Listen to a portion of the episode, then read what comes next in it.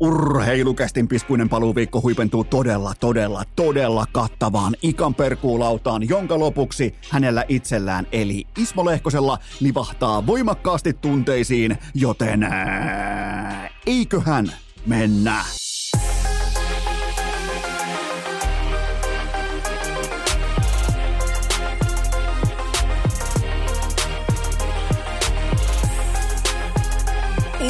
Hejmu Casting Kutowskousi. Salvoksen hirsistudiossa Eno Esko, tuottaja Kove ja päiväkorista karannut pikku Taavetti. Tervetuloa te kaikki, mitä räkkähimmat kummikuuntelijat ja jälleen kerran urheilukästin pariin on perjantai 8. päivä syyskuuta ja minä, tuottaja Kope ja Pikku Taavetti, me yhtenä kollektiivina uskotaan ensivaikutelmaan siihen pikanttiin, eksklusiiviseen hetkeen, kun kaksi ihmistä kohtaavat toisensa ensimmäistä kertaa, vaikkapa se upo uusi professori, miten se puhuttelee luokkahuonetta luentosalia, miten sulla menee ne ekat kultaiset kolme minuuttia työhaastattelussa, miten se uusi päävalmentaja kommunikoi joukkueensa kanssa, miten vaikkapa sinä tai, tai niin kuin, miten vaikkapa sulla omakohtaisesti, miten sä kohtasit tai kenties kohtaat joskus sun appiukkos, miten se menee, miten se startti menee, mitkä on ne ekat sanat, mikä on se energia, mikä on se kättely, mikä on se puhetyyli, onko se alisteinen, onko se tavallaan samalla viivalla, onko siinä ylimielisyyttä, miten se tulee lähtemään, se, on, se kaikki määrittelee ihan heti siihen ensikättelyyn sen, että miten se tulee etenemään siitä todennäköisesti myös aika pitkän kaavan mukaan sen jälkeenkin, joten me uskotaan täällä. Sä voit olla eri mieltä. Tämä ei ole mikään absoluuttinen, faktuaalinen tavallaan tosiasia. Me uskotaan täällä erittäin voimakkaasti ensivaikutelmaa ja siihen, että millä energialla tullaan salin sisään, millä tavallaan poljennolla lähdetään liikkeelle. Onko se positiivinen, onko se ryhti suora, onko ätäkki päällä, onko nahka takana vai tullaanko ne vähän niin kuin tampereenlaiset hokijätkät, älä nyt tuu väriään siihen, mennään nyt siiville, niin mulla vittu hirttää kiinni sillä se sekunnilla. Se on, se on niin kuin välittömästi punalippu kentällä. Mä totean, okei, mä pärjään ihan hyvin ilmankin tämmöistä. Saatana, jos on niin, kuin niin löysää kansaa, kuten vaikka tamperelaiset jääkiekkoilijat keskimäärin, että ne valuu, jos sulla on kengän pohjassa reikä, niin kuin Nemo Nieminen sanoo, niin ne valuu sieltä reijästä saatana tonttiin. Jos ne tulee jauhaa, että älä nyt tuu väriään siihen. Ja siinä on taas sitten sellainen niin kuin erilainen tyyli, kun tullaan, tiedätkö, tukka kammattuna ryhdissä, tullaan selkeä kättely, kattoo silmiin, sellainen, niin kuin, että hei, lähdetään liikkeelle liikkeelle tästä, että hei, yhteinen projekti lähdetään tosta noin, niin mä oon välittömästi mukana. Mun on todella helppo ostaa sellainen ensivaikutelma. Ja me täällä, tässä kopissa, Salvoksen hirsistudiossa, me uskotaan ensivaikutelmaan. Joten homman nimi on tässä kohdin se, että Veikkauksen monopoli ää, tulee vihdoin tiensä päätökseen Suomessa. Jumalauta, nyt tuolta muuten lähestyy jotain. Nyt muuten lähestyy Enoesko ja jokin tuntematon lentävä esine. Kyllä vain se on. Jumala, SM-liigan suukapula. Pitää rimpuja siinä. Kyllä vain osa ehkä tunnistikin, mistä oli kyse. SM-liikan ikioma suukapula kytkettiin. Se heitettiin mun suuhun veikkauksen toimesta, jotta mä en saa tätä segmenttiä loppuun saakka. Jumalauta oli toi kapteenien suukapula. Kenähän kaikkien limaa tuossa? Tämä vähän niin kuin maistuu ehkä, maistuu joen suuta, maistuu melattia. Tämä menee just nyt tämä jakso oikeaan suuntaan, mutta SM-liikan kapteenien suukapula kävi meikäläisenkin leipäluukussa. Ja täytyy sanoa, että puhuminen oli helvetin vaikeaa. Kävi kuin Keanu Reevesille Matrixissa aikoinaan, mutta mä lupaan, että suukapula ei tule enää mukaan tähän kyseiseen kyseiseen jaksoon tai segmenttiin, koska ää, Veikkauksen monopoli, vihdoinkin pitkä, pitkä aikainen, raskas, raskas rakenteinen byrokratia, mm, tavallaan tällä korruptiomasiina nimeltään monopoli tulee vihdoin tiensä päätökseen Suomessa. Ihan täysin laillista korruptiota. Me äänestäjät, me ollaan niin myös päätetty. Meidän on turha itkeä. Me ollaan itse sallittu tämän korruptiomankelin olemassaolo Suomessa kaikki nämä vuodet. Ja nyt on jo ensimmäiset, miettikää, ei olla otettu sitä ekaa askelta oikeastaan lainkaan. Nyt on jo ensimmäiset vuodot Iltasanomissa. Nimenomaan kun mä teen tätä segmenttiä, niin nyt ihan tuoreena luettuna Harri Sailas johtaa siis työryhmää, jonka esitys on hän siis tekee ensimmäinen, nyt on vähän niin kuin se ensivaikutelma. Nyt on kyseessä se ensivaikutelma, että minkä kautta lähdetään rakentamaan tätä tulevaa lisenssijärjestelmää. Tämä tulee, jos ei sua kiinnosta tavallaan niin kuin pelialata, mutta sua kiinnostaa ainakin urheilu. Ja tämä esitys, ensiaskelmat, ensivaikutelma on kotimaisen urheilun ja lisenssijärjestelmän osalta suorastaan umpisurullinen. Tää on jumalauta noloa luettavaa. Eli tässä on käymässä juurikin siten, miten alalla on pelätty jo hyvä tovi. Suomi menettää järkyttävän rahakuorman asettamalla lisenssiehdot aivan täyteen utopiaa välittömästi. Kuvittelee ikään kuin, että tämä Suomi olisi se tavallaan markkinajohtajamaa, että täällä asetettaisiin nuotti. Täällä ei aseteta jumalauta yhtään mitään. Täällä on aivan täys takapajula. Tällä maalla ei ole mitään merkitystä globaalissa bisneksessä. Ja täällä kuvitellaan näköjään, siis miettikää tätä Sailaksen työryhmän esitystä. Siis tämä on mun mielestä oivallinen ja puhutteleva esimerkki koko tästä esityksestä. Urheilun parissa ei saa markkinoida rahapelituotteita, mikäli tapahtumissa on yhtään alaikäistä joko katsomossa tai kentällä. Ei muuta kuin kuulkaa lisenssijärjestelmää käyttöön ja tervetuloa kammottavaa, tervetuloa tekemään Suomeen kannot, kammottavaa persnettoa. Siis mit, mitä te kuvittelette, että tästä tulee käymään näillä ehdoilla? Jos tämä on ensivaikutelma, niin näähän lähtee nämä miljardiluokan pörssiyhtiöt – ne lähtee saman tien helvettiin. Ne toteaa, että okei, tuolla pelleillään. Me ei mennä tonne. Me mennään maahan, missä ei pelleillä, missä lisenssijärjestelmä on terveellä pohjalla, fiksusti hoidettu ja erittäin ää, tavallaan niin kuin tervetulleeksi tai fiksuksi masinoitu siten, että nämä tulee nämä ulkomaalaiset yhtiöt nimenomaan tulee siihen markkinaan. Jos Suomi hinnoittelee itsensä tästä jo lähtökohtaisestikin päin persettä, niin jokainen varmaan ymmärtää, että ei tänne tule mitään lisenssihakemus vyöryä. Ja sen jälkeen jatkuu harmaan alueen markkinointi Suomen lain mukaisesti aivan täysin normaalisti, joten tämä eka työryhmäesitys, ensivaikutelma ja, ja välittömästi, siis jumalauta, nyt on eka askel otettu ja ollaan jo munia myöten kahlaamassa vesiesteessä, joka on täytetty festarivessan kusella. Nyt ollaan tässä ja muistakaa, se ei koskaan ole sattumaa, että merkittävimmille iltapäivälehdille vuodetaan asioita. Se ei koskaan ole. Siellä ollaan huolissaan, siellä ollaan tyrmistyneitä, siellä ollaan sokissa siitä, että mikä on tämä tavallaan, voisiko sanoa tällainen tietty niin kuin ymmärryksen tila siitä, että minkä kautta lähdetään rakentamaan lisenssijärjestelmää. Tai ihan kuin lukisi jotain utopista, jotain niin kuin fantasiakirjallisuutta siitä. Eli urheilu, nyt sitten nyt urheilu helvetin tarkkana ja urheilu, nyt sitten äänenpitoa. Tämä on se kohta. Urheilun pi- tulee pitää ääntä. Monopolijärjestelmä kaatuu. Teidän pitää pitää huolta siitä, että teidän merkittävät, silloin, silloin alkaa isojaon aika muutenkin, pitää pystyä mätsäämään, pitää pystyä tuomaan pöytään jotain, pitää pystyä, silloin voi vaikka luvata, että äh, kun lisenssijärjestelmä on käytössä, niin voin luvata, että vaikka Gilla FC on suurempi organisaatio – nimenomaan rahapelimarkkinan tiimoilta kuin kukaan vaikka SM seuroista. Voisin melkein heittää tässä kohdin jo näin päin, että harrasteporukat on suurempia kuin SM seurat, mutta nyt urheilun pitää pitää ääntä. Hei urheilu, tämä on se kohta, kun teidän pitää olla eka kerta ihan oikeasti huolissaan. Jos teidän tapahtumissa nämä jättimäiset miljardiluokan pörssiyhtiöt ei saa näkyä, se tarkoittaa myös sitä, että niitä ei kiinnosta paskaakaan laittaa euroakaan kiinni teidän liiketoimintaan.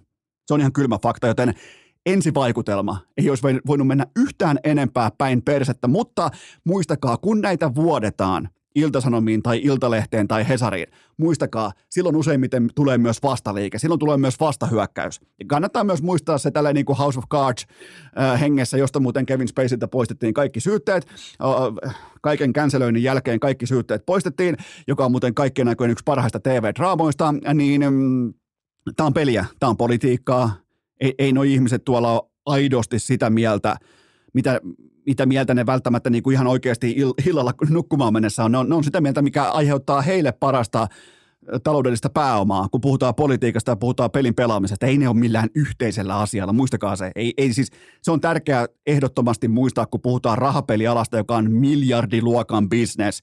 Ei tuolla olla millään yhteisellä asialla tai pienen puolella. Tuolla ollaan nimenomaan koveraamassa omaa taloudellista hyvinvointia näiden päättäjien tiimoilta. Niin se toimii Veikkauksen kanssa, niin se toimi, tulee toimimaan jatkossakin. Ja tämä eka esitys, ensiaskel, ensivaikutelma, munia myöten kahlaamassa vesiesteessä, joka on täytetty festarivessan kusella. Urheilukääst!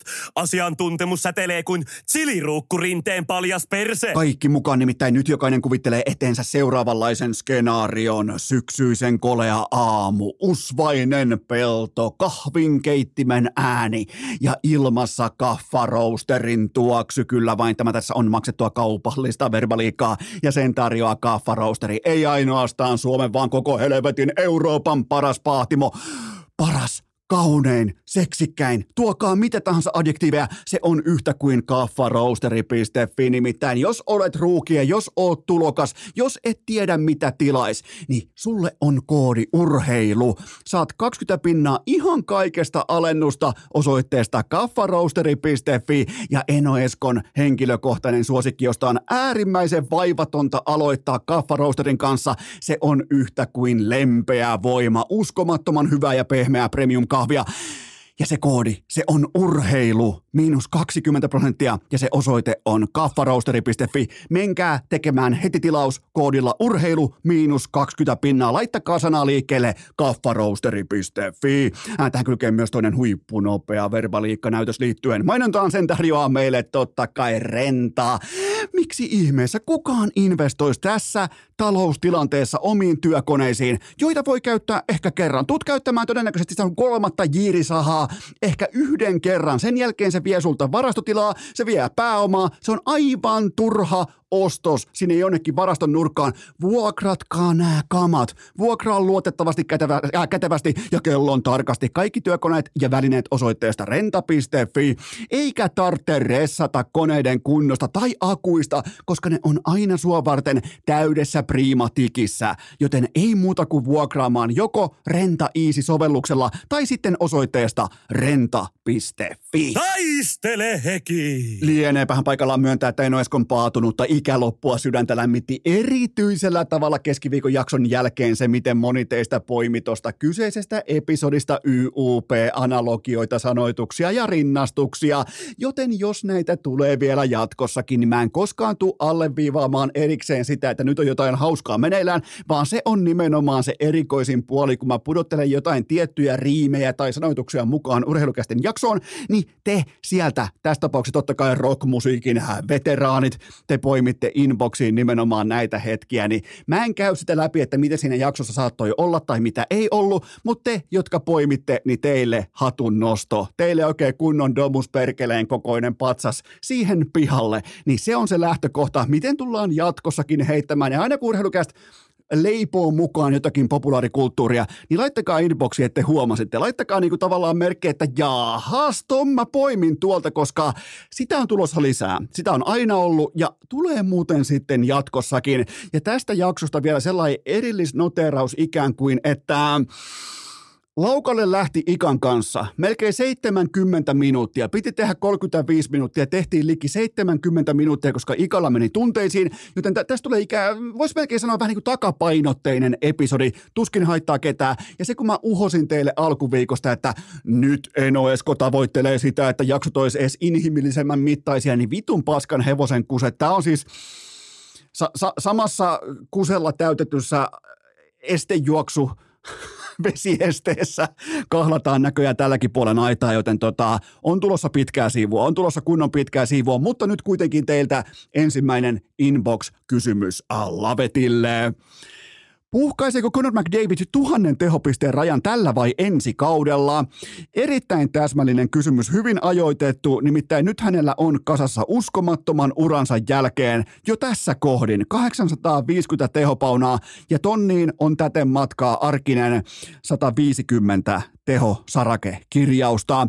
Mä väitän, että McDavid tekee ehjänä pelatessa. Jos hän pelaa sen 82 ottelua, niin hän tekee ensi kaudella vähintään 164 pinnaa. Hän tekee vähintään 164 paunaa. Nyt on aika siirtyä siihen kaksi paunaa per ilta tyyppiseen ajatteluun, että se on pikemminkin realismia. Se ei ole mikään kaukoammus tai mikään niinku, utopinen sellainen haavekuvasto, vaan se tulee olemaan realismia tässä NHL, jota me tullaan tulevaisuudessa kuluttamaan. Ihan kaikki on nimittäin pedattua sitä varten.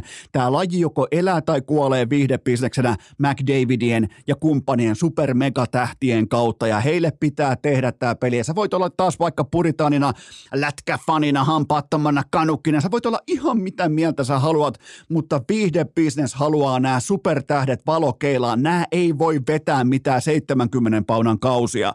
Joten tota, ja tämä viime kauden McDavidin 64 kaappia ja 153 tehopaunaa, se oli mun mielestä vaan alkusoittua. Se ei ollut mikään vuoren huippu tai suonenveto. Tämä on uusi standardi. Tätä se tulee olemaan. Tätä on ollut helppo ja vaivaton ennakoida jo etukäteen ja nyt se aalto vyöryy rantaan, joten ei tässä ole mitään tehtävistä. Tämä on mun mielestä hieno asia, tämä on mahtava asia supertähdet siihen etulinjaan, supertähdet valokeilaan, joten se on se tuote, minkä mä mielellään myös ostan. Joten kyllä se, kuulkaa vaan niin menee, että McDavidilla alkaa nyt kausi numero yhdeksän ja tuhat tehopistettä menee rikki. Ja miettikää, siihen matkaan mahtuu myös yksi koronakausi, ainoastaan 56 ottelua, ja yksi solisluu vammasesonki, ainoastaan 47 ottelua. Tämä jätkä, tämä saatanan vipeltäjä tämä on aivan omassa luokassaan, aivan täysin omalla tasollaan. Mennään seuraavaan kysymykseen. Mikä selittää Jake Sandersonin jättimäisen jatkosopimuksen ilman näyttöjä?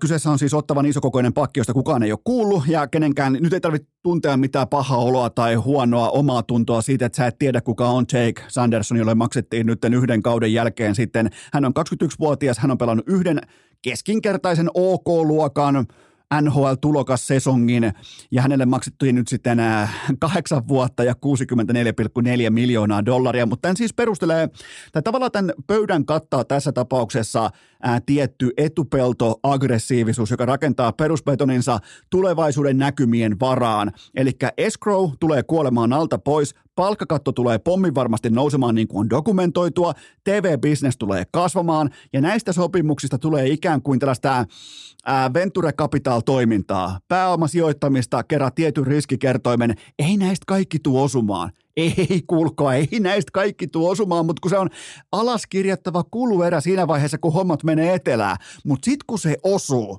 sitten kun sä osut tämmöisellä liuskalla johonkin supertähtiluokan pelaajaan, niin nämä jätkät pelaa esimerkiksi kuusi vuotta alipalkattuna puoli-ilmaiseksi versus markkina. Ja siitä on kyse palkkakattourheilussa. Eli, ja tähän kannattaa nyt tottua. Tämä on uusi standardi. Nyt aletaan lyömään etupellosta isoa ja pitkää raharekkaa ovesta sisään ja ei ne kaikki osu. Tämä, tämä tulee olemaan riskisijoittamista, tämä tulee olemaan venture capital toimintaa. Jos kaikki, jos, jos haluatte jotain numeroita vaikkapa niin kuin sanotaan vaikka Silicon Valleyn tai New Yorkin pörssin tai Amerikan venture capital tällaista riskisijoittamisesta, kun lähdetään lyömään rahaa yhtiöihin, niin kahdeksan prosenttia niistä osuu, vain ja ainoastaan. Kahdeksan pinnaa pitää osua, ja enempään ei myöskään osu, ja ne tekee itselleen miljardeja, miljardeja, jälleen kerran miljardeja, joten tota, ei näistä kaikki tuo osumaan.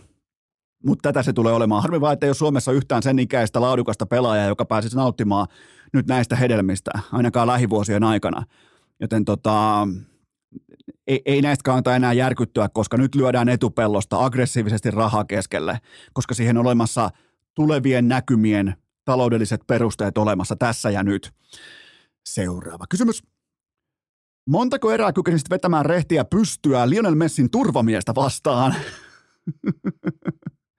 Ai jumalauta, se on, se on enemmänkin niin mun analyysin, analyysin mukaan, se on stanssiliikkuja, mä oon taas polkujuoksija, joten kyllä mulla on niin kuin ainakin sauma mulla on kipittää karkuun ympäri jalkapallokenttää, mutta sama raha mä en malta olla heittämättä ilmoille surullista ennustetta.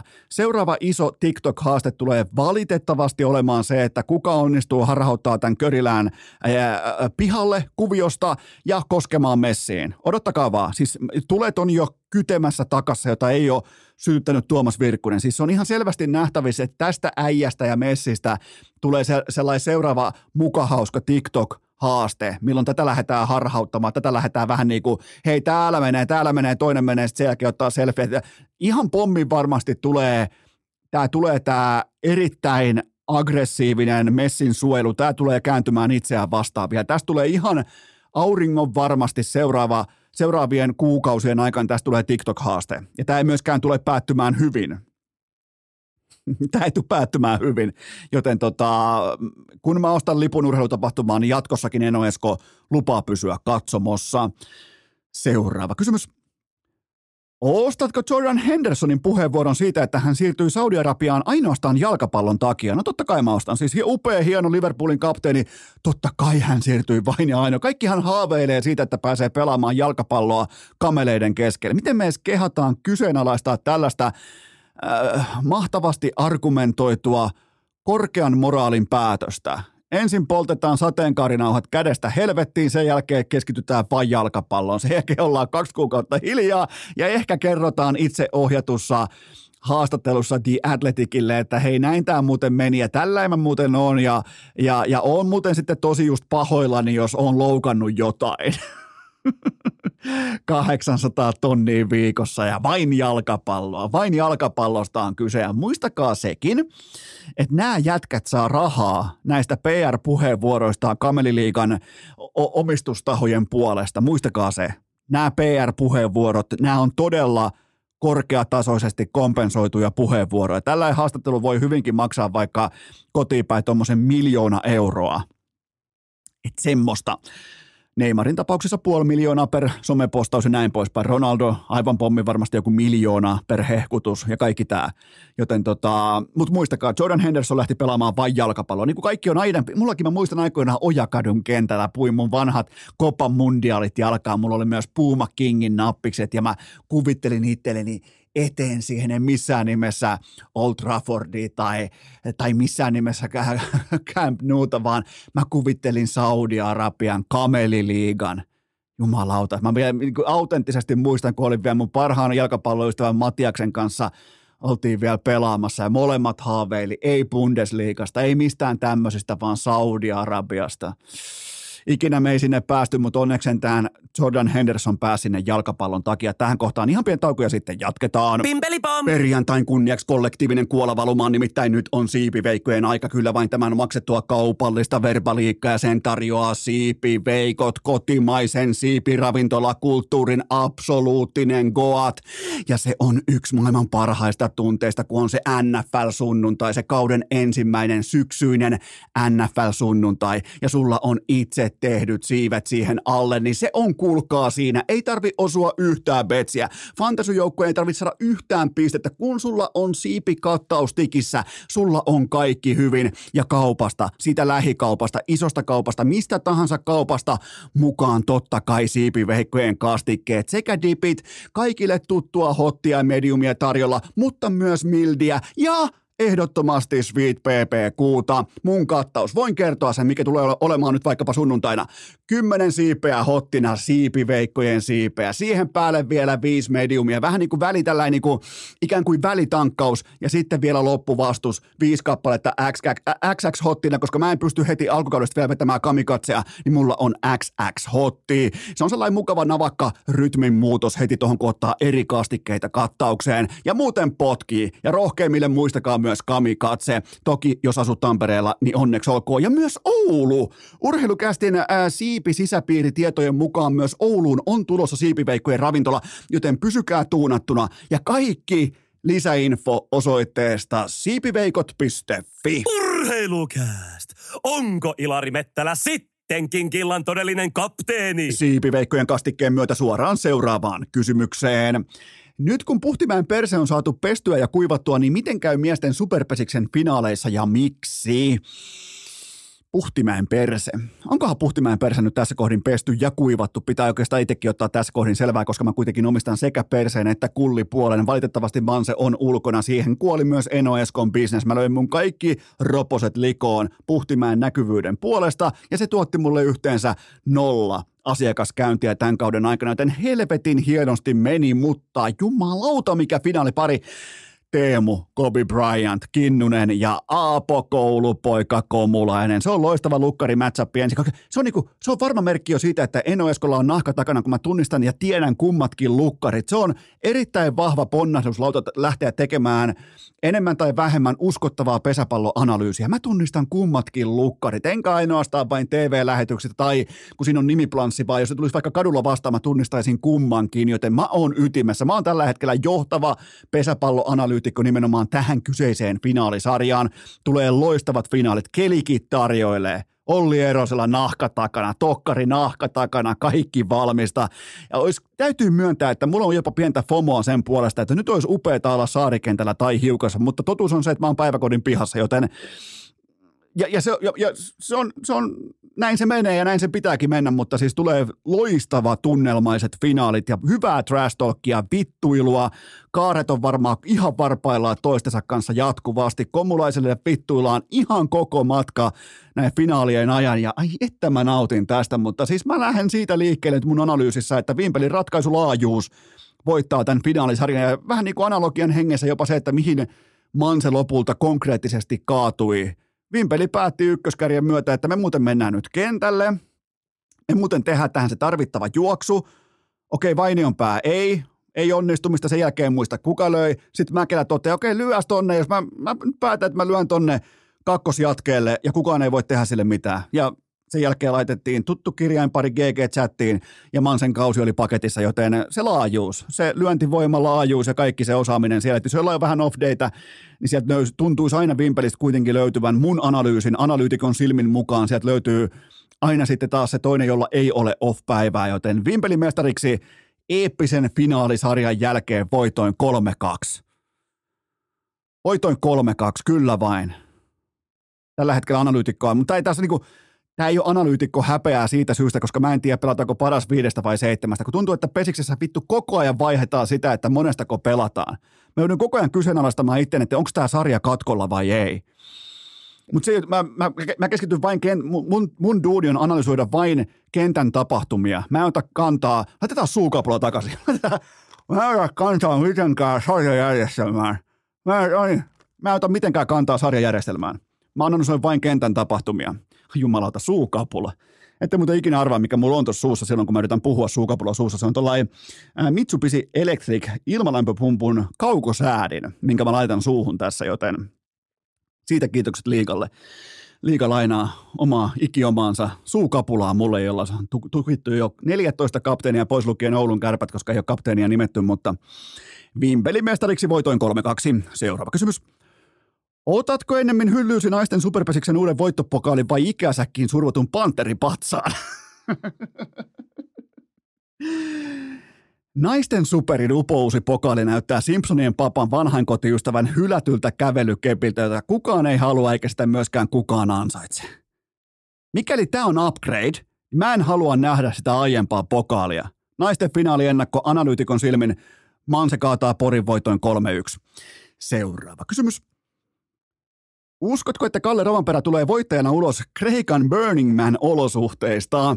Mä uskon, että tämä Burning Man vaatii jonkinnäköistä taustoitusta. Se on siis keskellä aavikkoa pidettävä festivaali, paitsi tänä vuonna. Nämä somevaikuttajat jäi sinne tulvien keskelle. Jäi siis kun aavikolle, kun tulee oikeasti sitten vettä, ja sitä vettä tulee siis koko saatanan kolmenviikkoinen aivan täyttä laitaa, niin muodostuu se hiekkapatja muodostuu semmoiseksi – se, se on siis varmaan useita metrejä korkea sellainen kuravelli, lälli, sellainen siis mihin jos sä kävelet siihen, niin sä kuolet tyyppinen asetelma, joten ne on siellä lockdownissa ja nyt näköjään myös Kreikka yrittää parhaansa mukaan. Ensin poltetaan koko maa, sen jälkeen tulvitaan koko maan mitassa. Kreikka ihan selvästi osaa päättää, että mitä seuraavaksi, mutta ää, nyt on aikamoista lyijyä luvassa Kallelle. Kammottavien tulvien jälkeinen tällä auravuoro vielä hänelle, ja, mutta tätä se on olla paras. Tätä se on olla lajin absoluuttisesti paras olla pelien kannessa ja näin poispäin, joten ää, kyllähän tämä kikkaramullet poika köröttelisi vaikka Burning Manista karkuun, mutta kun mä katson mm, Kulpetin kertoimia, siis on paikka, jossa mä pelaan, mä en suosittele, että kukaan pelaa Kulpetilla tai missään muuallakaan, mutta kun mä katson kertoimia tähän viikonloppuun, niin Ravan perän kerroin voittamaan on peräti 4,5. 4,50. Sebastian, Ogi- Sebastian Ogier 2,85. Olisiko iskettävä peräti Kallea voittamaan? Tai top kolme Kallelle 1,90 enää niin kuin välillä rallikertoimet pääsee mut yllättämään. Se on pakko myöntää, mutta kyllä me lähdetään siitä, että meidän Kalle, pitkä tauko takana. On, no meidän Kalle. Vähintään top kolmessa, 1,90. Tarjous hyväksytty. Seuraava kysymys. Omistaako Dion Sanders yliopisto osittain vai kokonaan? O- on kaunista. Kyllä omistuskirjat on tällä hetkellä erittäin voimakkaasti Coach Primein rintataskussa. Ja mullakin on siis, miettikää mulla täällä. Mä en ole ikinä ollut pätkän vertaa kiinnostunut siitä, että miten Coloradon yliopistolla menee tai ei mene. Niin mulla on nyt jo merkitty lauantai-ilta kalenteriin erikseen.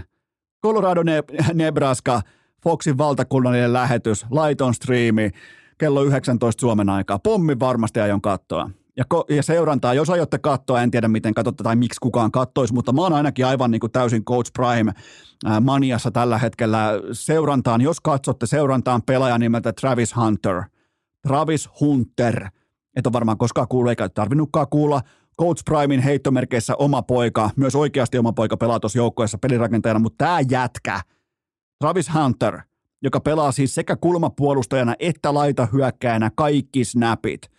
Ekassa matsissa TCUta vastaan 129 snappia kentällä. Aivan järkyttävä urheilija. Yli 100 jardia hyökkäjänä, yksi interceptioni puolustajana, lockdown puolustamista noin muilta osin. Jumalauta. Travis Hunter, Colorado, Dion Sanders. Ei ole mitään epäselvää siitä, että mikä on narratiivi tai mikä on tämän kauden yliopisto Jenkkifutiksen tarina. Nyt ainakin tässä alkutahdeissa. Se on siis pelkkää Dion Sandersia tällä hetkellä, vain ja ainoastaan, joten näillä mennään myös tässä Salvos Hirsi-studiossa. Seuraava kysymys. Mikä suomalaisista podcasteista aloittaa ensimmäisenä holding-yhtiö verokikkailu ja miksi se on juurikin Petopodi? Ai jumalauta, siellä olisi kyllä Rantapohjan taloustoimituksen tutkivat journalistit varpaillaan, kun Petopodi alkaisi yhtiö järjestellä. Muutenkin jo Suomen varakkain podcast ja sitten vielä tämä, mutta tuohon tiistaiseen Suomen yrittäjän päivän Finvatsin epäuutiseen, niin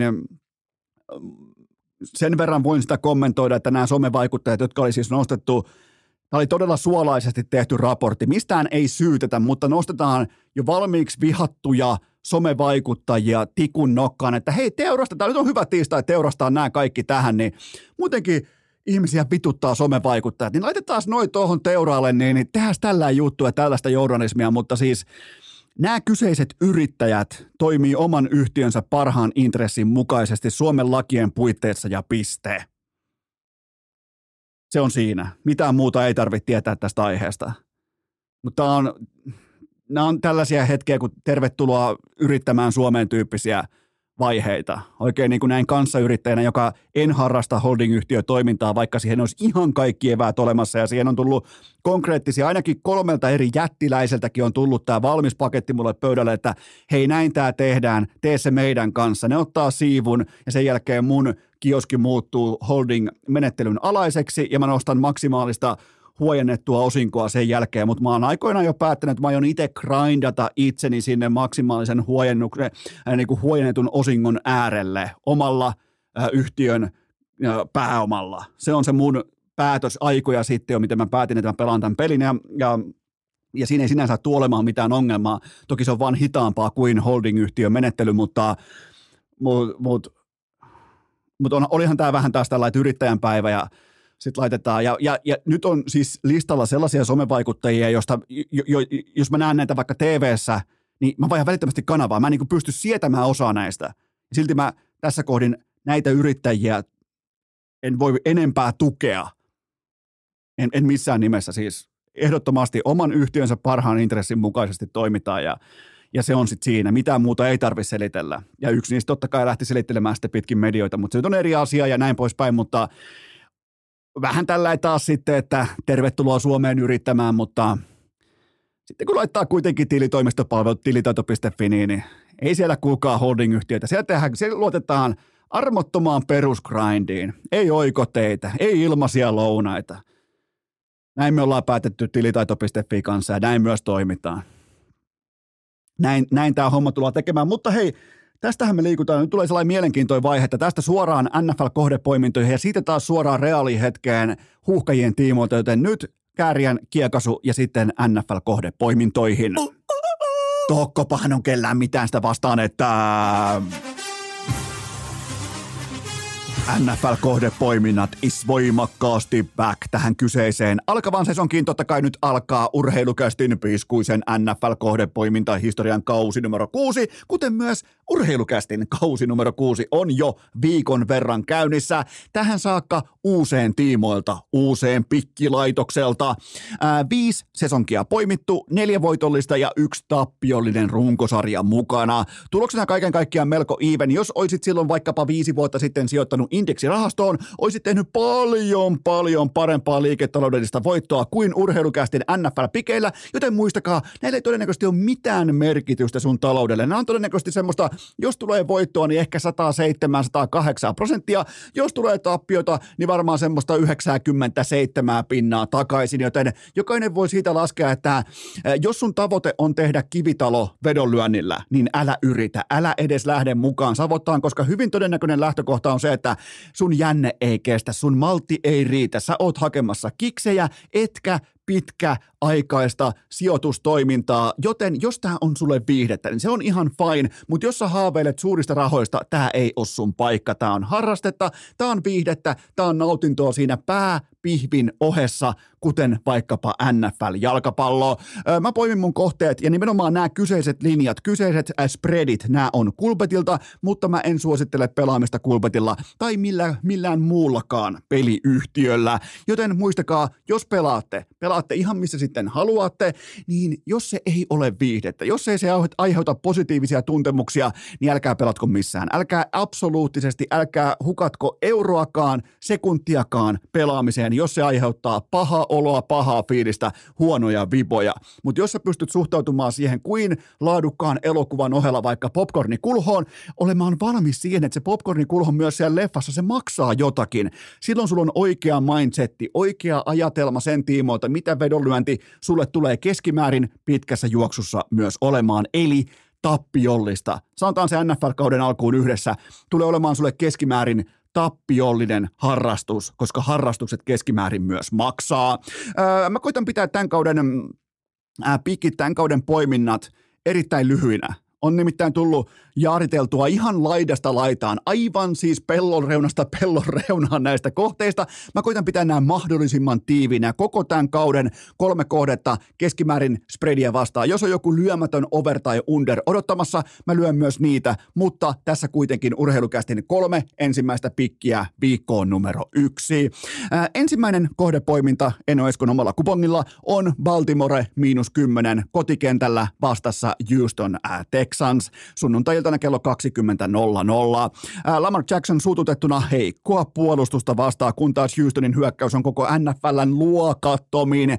CJ Stroud on aivan järkyttävän kovassa paikassa. Toi on sellainen tilanne, mihin yhtäkään eturivin talenttiruukieta ei sopisi heitettävän. Toi on nimittäin tekemätön paikka. Nyt ei olla The Ohio Stateissa. Nyt ei pelata äh, tällaisia niinku kakkukävelytyyppisiä alemman konferenssin tasoisia otteluita, vaan nyt on vastassa Baltimore avausviikko vieraskenttä ja hopeat kaudassa tullaan takaisin, jos on vielä pää jäljellä, koska nyt voi olla myös se, että Straudilta revitään pää irti heti ensimmäisessä matsissa, koska toi hyökkäyslinja ei tule pysäyttämään yhtään ketään.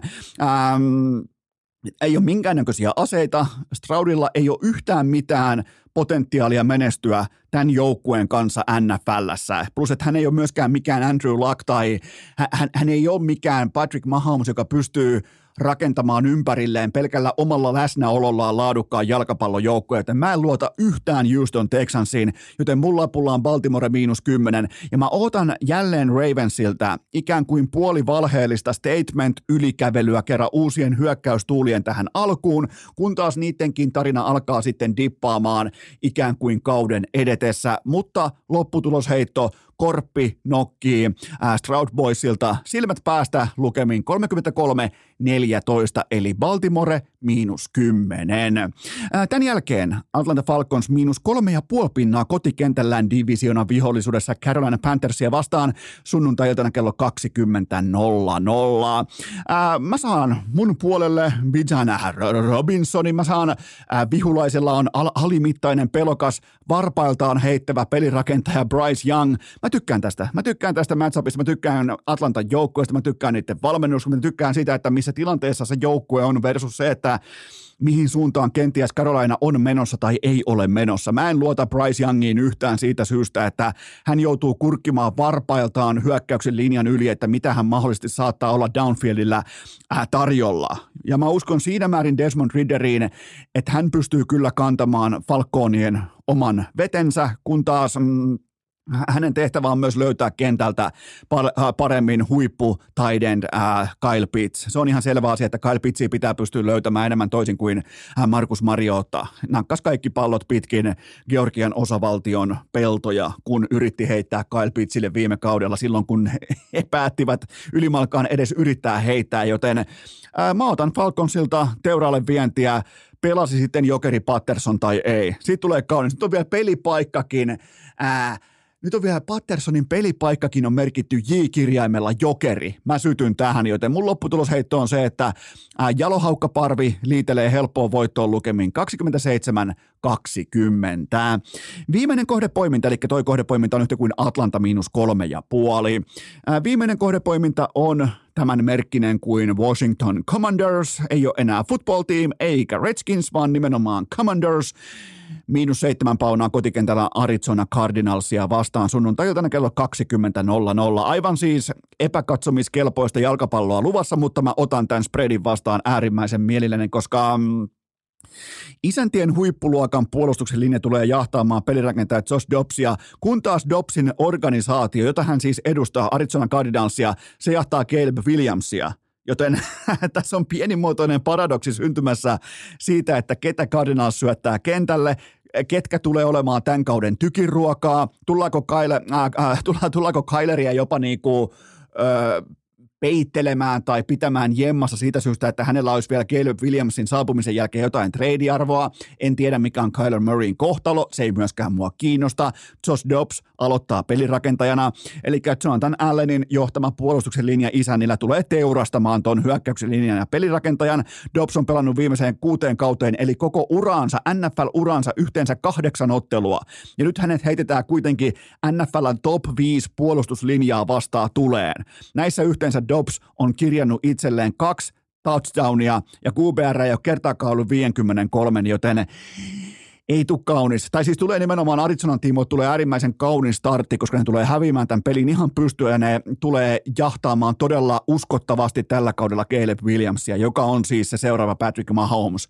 Nämä tulee USCstä kohti NFL ja liittyy siis draftiin nyt sitten ensi keväänä, mutta se on toinen asia, se on sitten tulevia uutisia, mutta mun lopputulosheitto on se, että Äh, Commanders nuhtelee lintuparvea Dan Snyderin vanhalla nahkavyöllä lukemiin 27-13, eli kertaus. Baltimore miinus 10, Atlanta miinus kolme ja puoli ja Washington äh, miinus seitsemän. Kolme suosikkia ja kolme kautta kolme. Jumalauta, kolme kotisuosikkaa. Voiko olla tuulipukumaisempaa starttia kauteen? Mä en kysy, kansa kysyy. Kolme kautta kolme starttikauteen. Tää lähtee tästä mukavasti liikkeelle. Ai eikö lähde? No ok.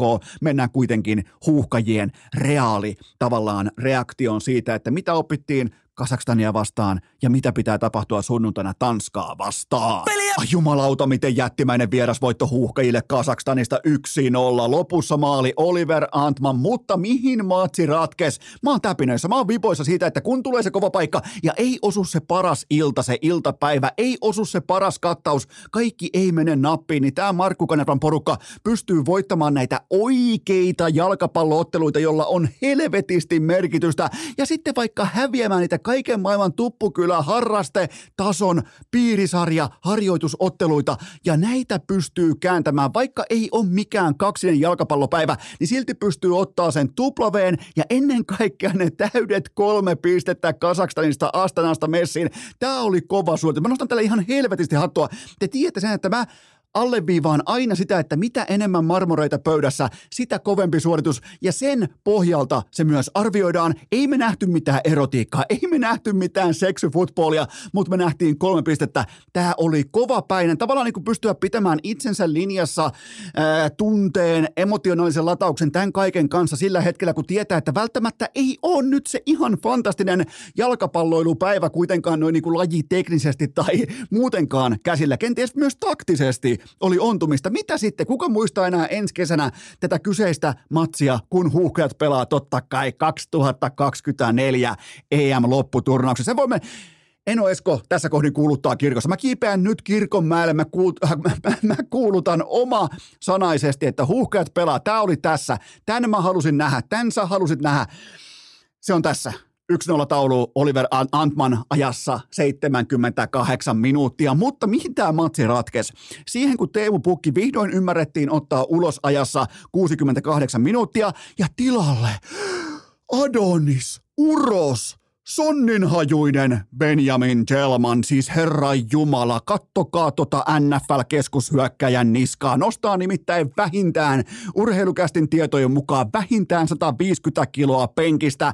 Siinä missä muut kenties jalkapalloille tekee vaikka spurttiharjoituksia lämmitellessään, tekee vaikka laittaa, laittaa vähän jonkinnäköistä niin kuin liiviä päälle, jonkinnäköistä hermotusharjoitusta ja muuta lämmittelyä, niin Benjamin Gelmanilla on oma henkilökohtainen penkki, mistä alkaa painot 150 kiloa yli ylöspäin, kun hän laittaa itseä koppikäyttävällä valmiiksi, kun tulee vaihdot sisään. Ja tämä oli aivan täysin Chelmanin näytöstä tämä kyseinen. Loput sanotaan, tuommoinen ehkä vähän reilu 20 minuuttia.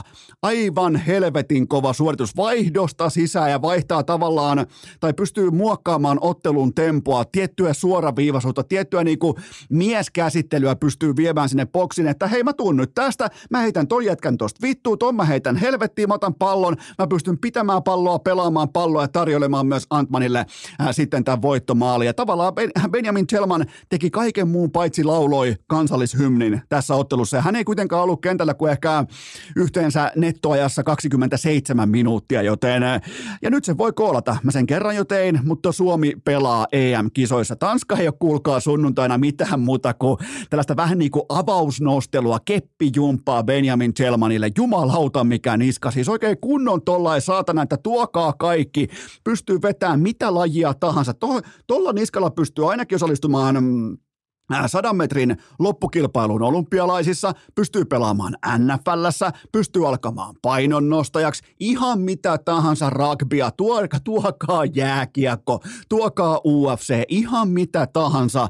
Benjamin Chelman ehdottomasti tämän kyseisen illan absoluuttinen supersankari, koska tuohon tarvittiin rytmin muutosta, tuohon tarvittiin tietyllä, tietyllä tapaa semmoista suoraviivaisuutta, koska pukki Pukki on yksi mun suosikkipelaajista viimeiseen sanotaanko kymmen, vajaaseen kymmeneen vuoteen, niin hän ei sanonut mitään aikaan. Ei, ja ei ole mitään syytä olettaa, että yhtäkkiä Pukki alkaisi saamaan asioita aikaan. Voi olla 20 tunnin matkustus, voi olla mitä tahansa, mutta hän ei kuitenkaan pitkään aikaan pystynyt performoitumaan kauheankaan kaksisesti jalkapallokentällä, joten ja, ja enkä mä ole yhtäkkiä heittämään legendaa tässä, niin kuin puhutaan kaikkien aikojen huuhkajan maalin tekijästä, mutta nyt on tärkeää ymmärtää se, että toi on kuitenkin pakko rakentaa Joel Pohjanpalo, joka on jatkuvasti aktiivinen, jatkuvasti voittaa palloja, jatkuvasti tekee itsensä pelattavaksi ja ennen kaikkea Oliver Antmanin varaan toi hyökkäyspelaaminen. Joten, ja siihen sitten vielä mausteeksi vaikka Benjamin Chelmania ja näin poispäin, niin se on siinä, mutta mulla on, muuta, mulla on muutamia muitakin huomioita tästä kyseisestä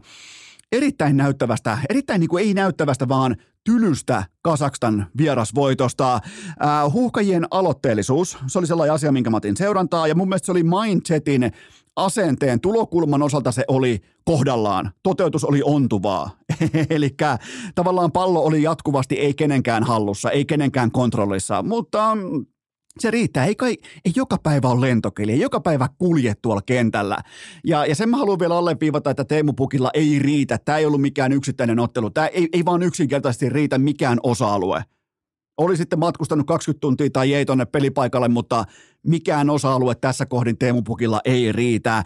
Joten äh, miettikää, siinä on kuitenkin pohjanpaloa, Antmania, sitten tulee vielä Chelmania kylkee ja sitten vielä kruunuksi Suomi haki täydet kolme pistettä tuplaveen mukaansa vaikeasta Kasakstanista ilman, että Lionel Messin mentori, jopa isä, saapui kentälle vasta ajassa 85 minuuttia Robert Taylor. Jumalauta, on vielä varaa pitää Tanskamatsiin aivan täysin tuoretta Tayloria hihassa tällä tavalla ja silti voittaa, ottaa ne pisteet mukaan, joten se on kuulkaa EM-kisat. Se on EM-kisat ja tämä oli se jättimäinen ottelu. Tämä oli se jättimäisen koko luokan, koska sulla on kuitenkin heittomerkeissä vain vastassa Kasakstan. Tämä on ollut se paikka, kun on ollut Azerbaidsania tai kumppaneita, niin huuhkajat on käynyt paskomassa sänkyynsä vieraskentällä. Nyt oli munakas esitys. Mä en mitään muuta pyytänytkään. Aloitteita, tiettyä ryhtiä, tiettyä niinku, silloin kun ei kulje, silloin kun se ei ole mitään näytösjalkapalloa, niin mitä sitten? Grindataan se voitto sieltä. Ja nämä pysty sen tekemään, joten Markku Kanervan ryhmä sai työnsä valmiiksi Kasakstanissa ja ketään ei kiinnosta tapa, paitsi se tapa, millä Benjamin Zelman lentokoneessa nostaa penkkiä 150 kiloa, 160 kiloa. Jumalauta, mä tajan laittaa, mä tajan printata tässä kohdin Benjamin Zelmanin kuvan sängyn viereen. Ihan vaan muistilapuksi siitä, että jalkapallon, kuitenkin tullaan myös siihen, että jalkapallon tai jalkapalloilijan ihan faktapohjalle siitä vihdoinkin päässään tavallaan niin kuin konsensukseen sen tiimoilta, että jalkapalloilijan merkittävin yksittäinen kuntosaliliike on penkkipunnerus. Se on siinä. Kattokaa Benjamin Chelmania. Toi on se jätkä, joka toi tuplaveen mukaan Kasakstanista ja nosti koppikäytävällä 150 kiloa vielä penkistä sen päälle. Se on siinä. Huuhkajat kisoihin. Urheilukääst! Muistakaahan, että CR7 kameliliigapokalit ovat sitten tosi tärkeitä ja merkittäviä. Kurkulainen aurinko paistaa aivan muutaman sekunnin kuluttua, mutta tähän välikköön on teille huippunopea kaupallinen tiedote ja sen tarjoaa Pikadeli. Kyllä vain Pikadelin, ei ainoastaan salattibaari, vaan nyt on uutta kauraa tarjolla. Kuunnelkaa tarkasti. Meille kaikille on jo itsestään selvää, miten ylivoimainen ja terveellinen valinta Pikadelin salaattibaari on. Nyt löytyy myös Pikadelin fräppejä ja valmiiksi pakattua salaattia, joten nyt tarkkana K-kaupoissa ja ärkioskeissa, kun teette näitä täsmähankintoja, teette näitä pikaostoksia, kun teillä on vaikka ohut lounasikkuna, niin kattokaa ne Pikadelin tuotteet sieltäkin. Muistakaa, tämä on tärkein osio lounasaika, ja tämä on myös faktaa. Lounasaika on ihmiselle sitä tärkeintä aikaa ravinnon puolesta. Älä sorru siihen hiilari rasvapommiin, koska se vetää sut aivan tukkoon viimeistään kello kahdelta. Yhtäkkiä sä nukahat tonttiin kesken työpäivän, vaan valitse, äh, valitse fik, äh, fiksusti. Ei tässä mistään muusta ei kyse. Aina voi valita vähän fiksummin. Käykää tsekkaamassa kaikki lisätiedot pikadeli.fi, eli ihan kovallakin tempolla pikadeli.fi. Ja nyt syksyn ensimmäisen ikan perkuulaudan pariin. Urheilukääst! Se on sellainen homma, että muut pitää turpansa kiinni, kun 60-vuotias saaristoerakko puhuu päälle. Sehän on kuulkaa perjantai, se tarkoittaa tällä viikolla ensimmäistä kertaa tänä syksynä sitä, että Ikan perkuulauta on kanssamme voimakkaasti läsnä ja Ika, anna kun mä arvaan, Turussa, saaristossa, siellä paistaa aurinko. No joo, kyllä. Eilen oli vähän tuommoinen myräkkää oli tuossa, tuuli aika rapsakkaasti aamu, mutta sitten tämä päivä, kun, kun, kun päästään perkuuta tekemään, niin aurinko paistaa lähes pilvettömältä taivaalta. Ja, ja, ja suht tyyni ja Eli vaikuttaisi siltä, että viikonloppu päästään täällä saaressa ää, viettämään hellepäiviä. Joko siellä on hmm. muuten lähtenyt tota nuoriso, eli Arturi, niin onko lähtenyt jo rapakon taakse? Nämähän on niitä aikoja suurin piirtein, kun pelaajat lähtee, niin onko siellä jo lähetty? Oli, se lähti jo vähän yli viikko sitten. Okay. Vähän yli viikko sitten painia, se on ollut siellä jäälläkin jo yli viikko. Että, tota noin, niin päästi nyt lähteä pikkasen aikaisemmin, että saa järjestettyä asiat hyvälle tolulle. Plus se hei se vuoristoilma, niin se on vähän niin kuin vuoristoleirinä siellä. Totta, totta, se ottaa kaikki sitten, tavallaan kun tulee tänne Suomeen sieltä, niin, niin taas elimistö totuttuu, tai niin kuin vähän tällaiseen nollatasoon tottuu elimistö. Nyt taas pitää elimistö laittaa siihen tikkiin, että sitä happea on saatavilla ja sitä niin kuin punasolu, punasoluvoimaa on saatavilla vähemmän, niin, niin toihan on ihan karu fakta, että sinne on pakkokin mennä etupellosta. No on, ja sitten toi, tietenkin kaksi kertaa oli Stanley Cupin finaaleissa, niin siinä noin kesäreinit pikkasen ohkaisemmalle, että siinä joutui kirittää aika paljon, että sai, sai rakennettua aina seuraavalle kausille pohjaa ja, ja, ja silti ole sitten niin mahdollisimman fressi, kun toi runkosarja alkoi, niin nyt tuli tämmöinen vähän pitempi loma, missä se sai sitten oikein rauhassa reenatua, niin, niin, niin pitkästä aikaa niin se pääsee, pääsee kyllä vihasena ja nälkäisenä ja, ja, ja lähes fressinä ja täysin terveenä seuraavaan kauteen, niin toivottavasti pysyykin terveenä, koska se terveys, kuten tiedät, niin se on kaikissa noissa, noissa hommissa, kun ollaan tuolla korkeammalla tasolla, niin se on A ja O, jotta pystyy, pystyy sitten parasta pistää tiskiin. Ja niillä on kuitenkin Coloradolla aika iso, iso vuosi, että siellä on tehty hyviä, hyviä muutoksia. Se tota, tavataan sanoa amerikkalaisessa urheilussa, että on se sun talentti sitten mikä tahansa, vaikka maalintekijä, hyvä luistelija, NFLssä vaikka loistava pelirakentaja, niin se tärkein talentti on kuitenkin olla saatavilla sunnuntaisin, olla saatavilla pelipäivinä. Kuten totesit, niin, niin jos ei sitä saatavuutta ole, niin se kaikki se sun hankittu erikoistaito, niin se valuu lattiakaivosta alas.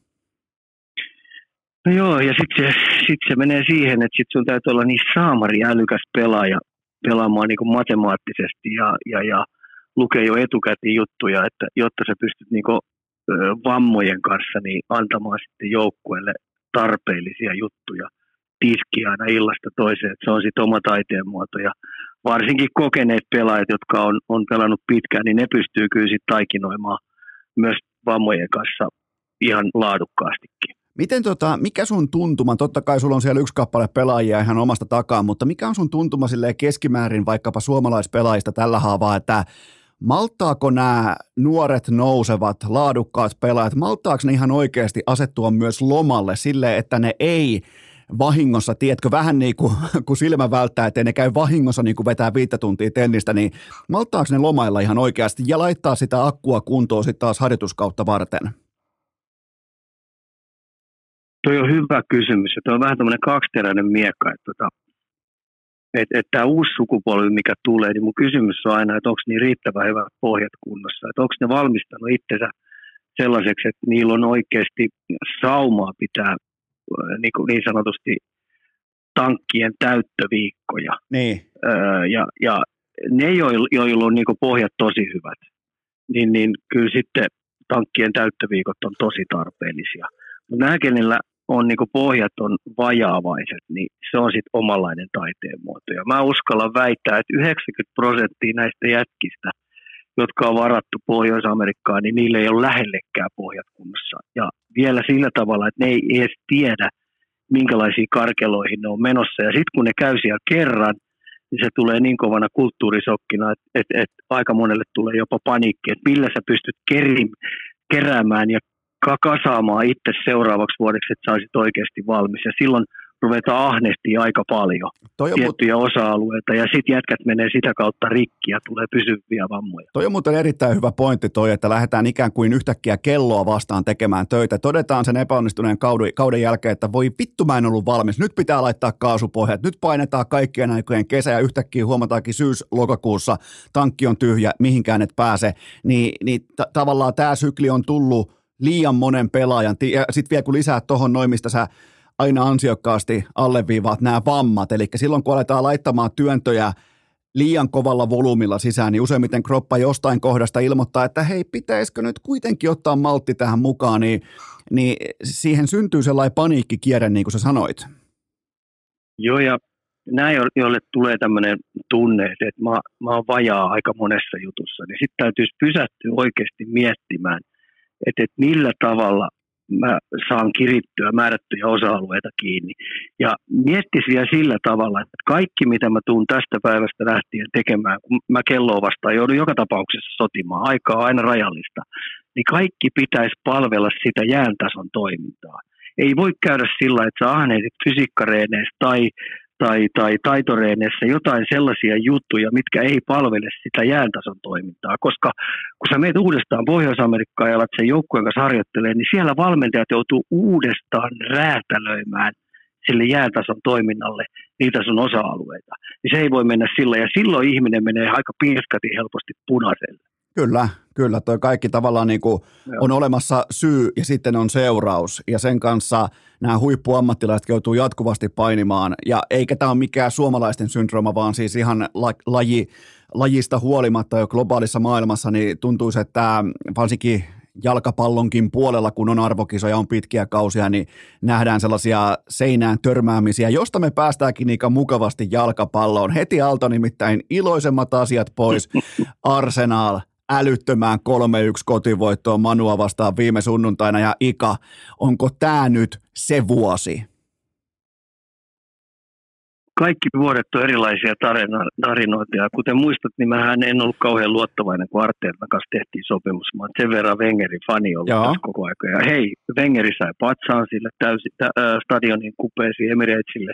Täysin ansaittu patsas. Olen todella ylpeä ja tyytyväinen siihen, että tämmöinen kunnianosoitus osoitettiin näin hienolle miehelle, mitä Kyllä. Wengeri on, koska tämäkin ikäluokka, mikä tässä on, niin pääsee nauttimaan Wengerin tuotosta mitä se on sinne tehnyt, minkälaisia juttuja se on saanut ja ennen kaikkea tota kassavirtaa ja muuta ja plää plää plää, mitä siinä Wengeri tehty. Mutta mä en ollut kauhean luottavainen Arteta. Mä sanoin, että Arsenaali ei pitäisi olla työharjoittelupaikka, mutta kuin ollakaan, niin ilmeisesti Arteta on jo peliurallaan valmistanut itsensä valmentajaksi.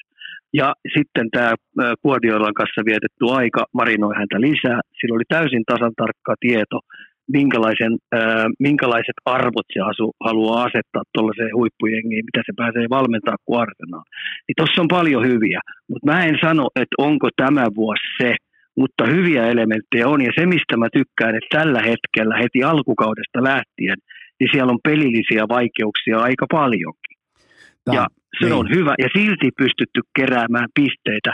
Ja isoin ongelma arsenaali tulee tämän kauden aikana olemaan se, että kun ne johtaa maalilla, niin pystyykö ne pistää silti luukut kiinni, kun ne johtaa kahdella maalilla, niin ei lähde ahne, ahnetti kolmatta maalijohtoa, neljättä maalijohtoa, vaan ihan oikeasti osaa vetää vähän käsijarrun päälle ja heittää se pallo vaikka vastapuolelle. Koittakaa te nyt perkele pelata välillä. Tästä voi tulla vähän niin kuin, kun miettii viime kautta, niin, niin sehän oli ehkä laskukäyräinen. Eli kaikki oli heti alussa aika valmista ja, ja se kantoi tiettyyn pisteeseen saakka, mutta useimmiten mestaruusparaatit rakennetaan sen verran, että se kausi on kehittyvä. Se ei välttämättä alussa ole ihan vielä priimaa, mutta se jatkuvasti kehittyy. Niin tässä on nimenomaan se sauma, koska nyt vaikuttaa siltä, että Arsenal pystyy voittamaan myös keskinkertaisella suorituksella. Se on aina laatujoukkueen merkki, vai mitä Ika? No joo, ja viime vuodesta vielä sen verran, niin kyllä mä haistoin, kun siellä oli niin paljon sitä nuorisoa, mikä ei ollut koskaan voittanut yhtään mitään. Ja sitten kun peli rullasi aika näppärästi, oli kauhean hienoja kuule kombinaatioita ja pallo kierti ja murtauduttiin sinne. Niin ihmismieli on, varsinkin nuoren pelaajan ihmismieli on sellainen, että se haluaa vähän rupea esiintymään, se haluaa vähän rupea artistiksi. Ja sitten se, mistä se kaikista eniten haluaa fuskata, niin välittömästi kun peli kääntyy omiin, niin katsellaan ympärille. Kuka juoksee muuten alas? Kuka tekee niitä paskahommia? Ja mä näin Arteetan kehon kielestä ja lähtin. Se oli aivan rikki, kun se yritti hakata niille nuorille jätkille sinne kuukunaan se, että jumalauta, teidän pitää olla koko aika herkällä, jos se peli kääntyy omiin. Ja sitten tapellaan se pallo takaisin. Ja se ei mennyt jakeluosalle ja sitten maksettiin aika kovaa hintaa. Plus, sitten kun niitä rupesi tapahtumaan, niin mitä se ryhmälle kävi? Tuli helvetti paniikki. Kyllä. Järjetön paniikki. Kyllä. Ja se maksoi ton kauden, mutta hei, hopea ei ollut tuossa tapauksessa häpeä.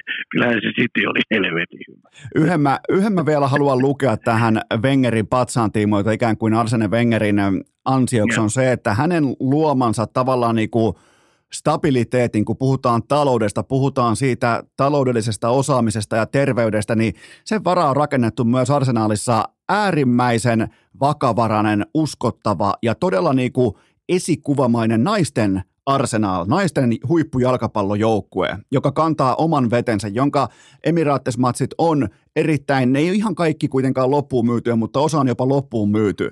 Niin tota, siellä on siis todella, todella väkevä, mistä tuntuu, että tietenkään, ja mä en syytä siitä ketään, että Suomessa kukaan ei siitä puhu, mutta Arsenalin naiset varsinkin, niin siinä on vähän niin kuin soihtu kädessä tällä hetkellä ja näytetään, että et, et näin tämä homma tehdään. Ja se näyttää olevan todella, todella terveellä pohjalla. Ika, ootko, miltä osin oletko tutustunut Arsenalin naisten organisaatioon? No joo, kyllähän mä oon sitä sit sivusilmänä seurannut ja aika ylpeänä ollut siitä, että, että kun mesitsiä rupesi tulee, että ne halus kaikki nämä urheilulliset puitteet ja olosuhteet pistää samaan tasoon, mitä miesjoukkueella on. Kyllä. Se on jo aika kova statement. On. Sehän on ihan selvä, että niille ei pystytä maksamaan lähellekään samanlaisia rahoja, koska markkinatalous sen säätelee. Mutta seura halusi taata, että ei tästä urheilupuolesta ja kaikki, mikä liittyy siihen eliittitason urheilemiseen ja pelaamiseen, niin siitä ei tingitä pätkää, vaan naiset saa samat setit, mitä miesjoukkueella. Kyllä, kyllä. Ja se on mun mielestä ainoa oikea tie. Ja annan... ja tämä pitäisi esimerkiksi monessa muussakin meillä suomalaisissa lajissa niin ihan oikeasti seura, jotka puhuu, että ne tekee, tekee niin pääsarjatasolla töitä, niin ottaa oikeasti nuo naiset tuohon kylkeen. Koska siinä on se, että jos naisista pidetään huolta, niin se tarkoittaa sitä, että kun ne kasvattaa omia lapsiaan, niin ne pitää huolen, että ne rakastuu siihen lajiin. Kyllä, ja siihen kulttuuriin ja organisaatioon ja siihen kokonaisuuteen. Mä, mä heitän vielä yhden pikku ikamaisesti, yhden pikku rapalan liittyen tähän aiheeseen. Tämä ei mikään mun itse löytämä yksittäinen asia liittyen arsenaaliin, mutta se on mun mielestä aika hienoa, koska aiemmin elettiin, ja osissa organisaatioissa eletään vieläkin siinä maailmassa, missä jos mennään vaikka seuran nettisivuille, niin tuota, siinä on ensin jumalaton määrä miesten jalkapallojoukkueen asioita, ja sitten siellä sivupalkin, sivupalkin, sivupalkissa on naisten joukkue, jossa on ehkä niinku pelaajaesittely ja valmentaja ja ehkä otteluohjelma, mutta muun muassa vaikka Arsenal, niin pelipäivän mukaan, jos on miesten pelipäivä, niin sen sivuston sitä niinku tavallaan johtaa silloin miesten jalkapallojoukkueen, mutta kun on naisten pelipäivä, niin miehet on pikkupalkissa, miehet on siellä sivu palstalla. Ja se on silloin naisten, Arsenalin naisten nettisivusto, missä on viikoittain varmaan miljoonia kävijöitä ympäri maailman. Niin se tavallaan antaa viestin siitä, että ollaan yhteisessä veneessä ja so- soudetaan voimakkaasti samaan suuntaan. Ihan vaan tällä pikku rapala kotimaiseen urheiluun. Joo, ja mä oon ilokseen kantaa, kun sä tiedät, että mä seuraan Frölundaa kanssa tuolla kiekkopuolella SHL jostain kumman syystä, niin, niin heillä on myös otettu naiset samalla lailla kylkeen, mitä arsenaalilla. Kyllä, kyllä. Tämä mm. kaikki, ja tämä on mun mielestä ihan mielenkiintoinen tavallaan, niin kuin, ja se on terve suuntaus, mutta Ika, mennään seuraavaan välisegmenttiin, joka on se, että tunnelmoidaan kuitenkin vielä hetken vähän ikään kuin kevyemmin. NFL-kausi, se alkaa nyt totta kai, kun me tehdään tätä nauhoitusta jo ensi yönä. Kuuntelijat kuuntelee nyt tätä kyseistä jaksoa vasta sitten perjantain puolella, mutta hei Ika, ensimmäinen NFL-sunnuntai kolkuttaa oveen, niin kerro vähän tällaista niin kuin Ikan kattausta, että mitä on luvassa, onko, onko vedonlyöntiä, onko fantasyä, onko NFL-ruokaa, mitä kuuluu Ikan NFL-sunnuntaihin? No mä en löytänyt, kuten tiedät, niin mä en löytänyt fa- fantasy footballiin ammattilaista, ammattilaista mun GMX. Vaikka mä oon nyt ajat seurannut, kyllä mä hyppäsin sitten syvään altaaseen ilman käsikellukkeita ja en osaa uida saamariin. Melkein tuntuu, että upoksiin. Mutta mä laji kiinnostaa niin paljon, niin nyt joutuu sitten perkaamaan ja mä lähdin ihan, ihan keltanokkana siihen leikkiin mukaan ja aika reevakkaasti meinaa mennä ja ja, ja fantasy footballin drafti oli hei, samaa aikaa kuin Arsenalin peli Oi, oi, oi, oi. Ei, ei, auttanut. ei auttanut ja oli pakko tehdä. Ja omasta mielestään niin mä sain ihan hyvän hei. Okei. Okay. Josh Allen. No niin, kova. Running backit, hei, eh, Tony Pollard ja Aaron Jones. Oi, oi, ei oi. mun mielestä huono. Erittäin hyvä. Wide niin. Tässä välissä, niin. välissä mä voin paljastaa kuuntelijoille, että Ika pyysi mua sen joukkueen tota, vara GM. Mä vastasin Ikalle, että en missään, ol... pää, GM, en, en missään olosuhteessa, en millään verukkeella, enkä millään hintalapulla. että, tota... ja hei, Rice Reeves, noin, tota, noin, äh, Jalen Waddle Miamista, Joo. Kiinan Allen Los Angeles Chargersista, Tidendi, DJ Hawkinson. Joo. Aika kova. Sky Moore, Kansas City. Joo. Defense, eli, eli tämä puolustuslinja, se kova äijät, niin mä otin Buffalo. Joo. Mä olisin halunnut, mä olisin halunnut todennäköisesti ehkä San Francisco. Tota, äh, Buffalo, Buffalo joudun tyytyä, hei kikkeri, täällä on pass. Tyler Pass, Buffalo. On kova. Kyllä noilla menee. Ja sitten mä pääsen niillä mun vaihtomiehillä. Mä, mä tiedän, mulla on jo gameplani, että mitä mä rupean treidaamaan. Joo. Onko sulla, mm, onko sulla mä, niin, niin, sulla on siis jo trade, niin kuin katalogi on jo silmien edessä selvänä?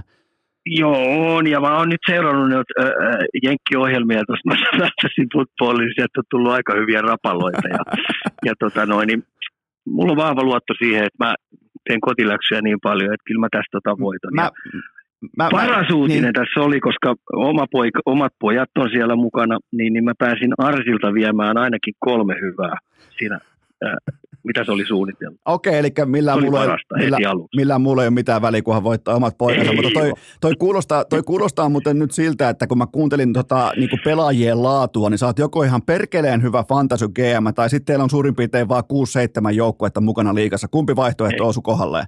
Nel, 14 on, ja hei, yllättäen Arturi oli ykkösvalitsija siellä. Okei, niin että se, Kakkonen oli vanhin poika. Kyllä, Ja yllättäen, ja mä olin, joku, mä olin siellä 12. Tämä on kyllä kaunista, tämä on kyllä kaunista, kun heitetään Lehkosille vähän numerolappua rintaan, niin kyllä alkaa saatana. Ei, mutta mieti, millä, millä voi arvonta käydä sillä niin, että Arturi ykkönen ja Valtteri kakkonen? On tosi jännää kyllä, että kävi tällä ja arpa. Eikö ole? On, on. Mun mielestä on todella Juu, mielenkiintoista. Mutta Ika, Ika äh, anna mulle sun tämän kauden, NFL-kauden konferenssifinalistit. Mä voin kertoa, että mulla on NFCstä, mulla on äh, Philadelphia ja San Francisco, sitten mulla on AFCstä, mulla on vähän ehkä yllättäen, mulla on Los Angeles Chargers ja Miami Dolphins, niin, niin mitä sanoo Ika?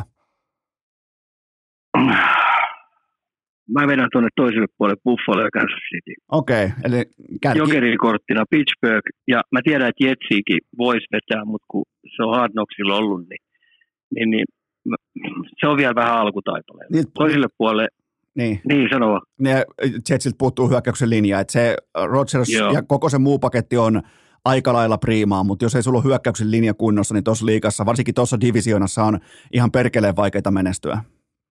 Toi on, kova, joo, toi on tosi kova puoli. Hei. Toi, siis sieltä, sieltä olisi voinut valkata monta muuta, mutta Pittsburgh on mun semmoinen musta hevonen. On kova, on kova. Siellä on nousevaa talenttia sekä Mm. pelirakentajana että laitahyökkäänä. Ja sitten vielä jos miettii, että jos voi melkein näin jopa sanoa, että TJ Watt ei välttämättä ole enää edes puolustuksen linjan paras pelaaja, niin, niin se on silloin hyvä merkki. Jos ei TJ Watt ole paras pelaaja, niin siellä on sitten saatanan kova linja. Oh, joo. Mä, sanoisin näin, että se pelaa vielä sellaista meikäläisen tyylistä jalkapalloa, ja mä tykkään siitä coachista tosi paljon. Mä olin just sanomassa, että mä veikkaan, että Mike Tomlin, mä veikkaan, että Mike Tomlin on, on Ikalle sellainen tota, aika suosikki coachi, koska siinä ei niinku ihan hirveästi lähdetä voitolla leikkimään. Eikä, eikä tota, no niin lässytetä vastaan. Huvittaako sua? Viitsisitkö tänään muuten? Se, on- mut, se on muuten mielenkiintoinen. Taitaa olla Mike Tomlinin kausinumero, heitetään hatusta 16, niin 15, no oli mitä oli, niin, niin koskaan, koskaan ei ole uralla valmentanut tappiollista sesonkia. Aina on voittanut matseja joka ikisellä sesongilla kuin hävinnyt niitä ja se, se, on, se kertoo jostakin jotakin. Joo, ja tämä on myös hyvä, niin kuin Suomeenkin oli seurajohtajalla aika hyvä rapalla, että jos sä löydät hyvän miehen, niin älä jumalauta päästä sitä näpeistä pois, Kyllä, vaan kehitä sitä koko aika, os sille selkänoja.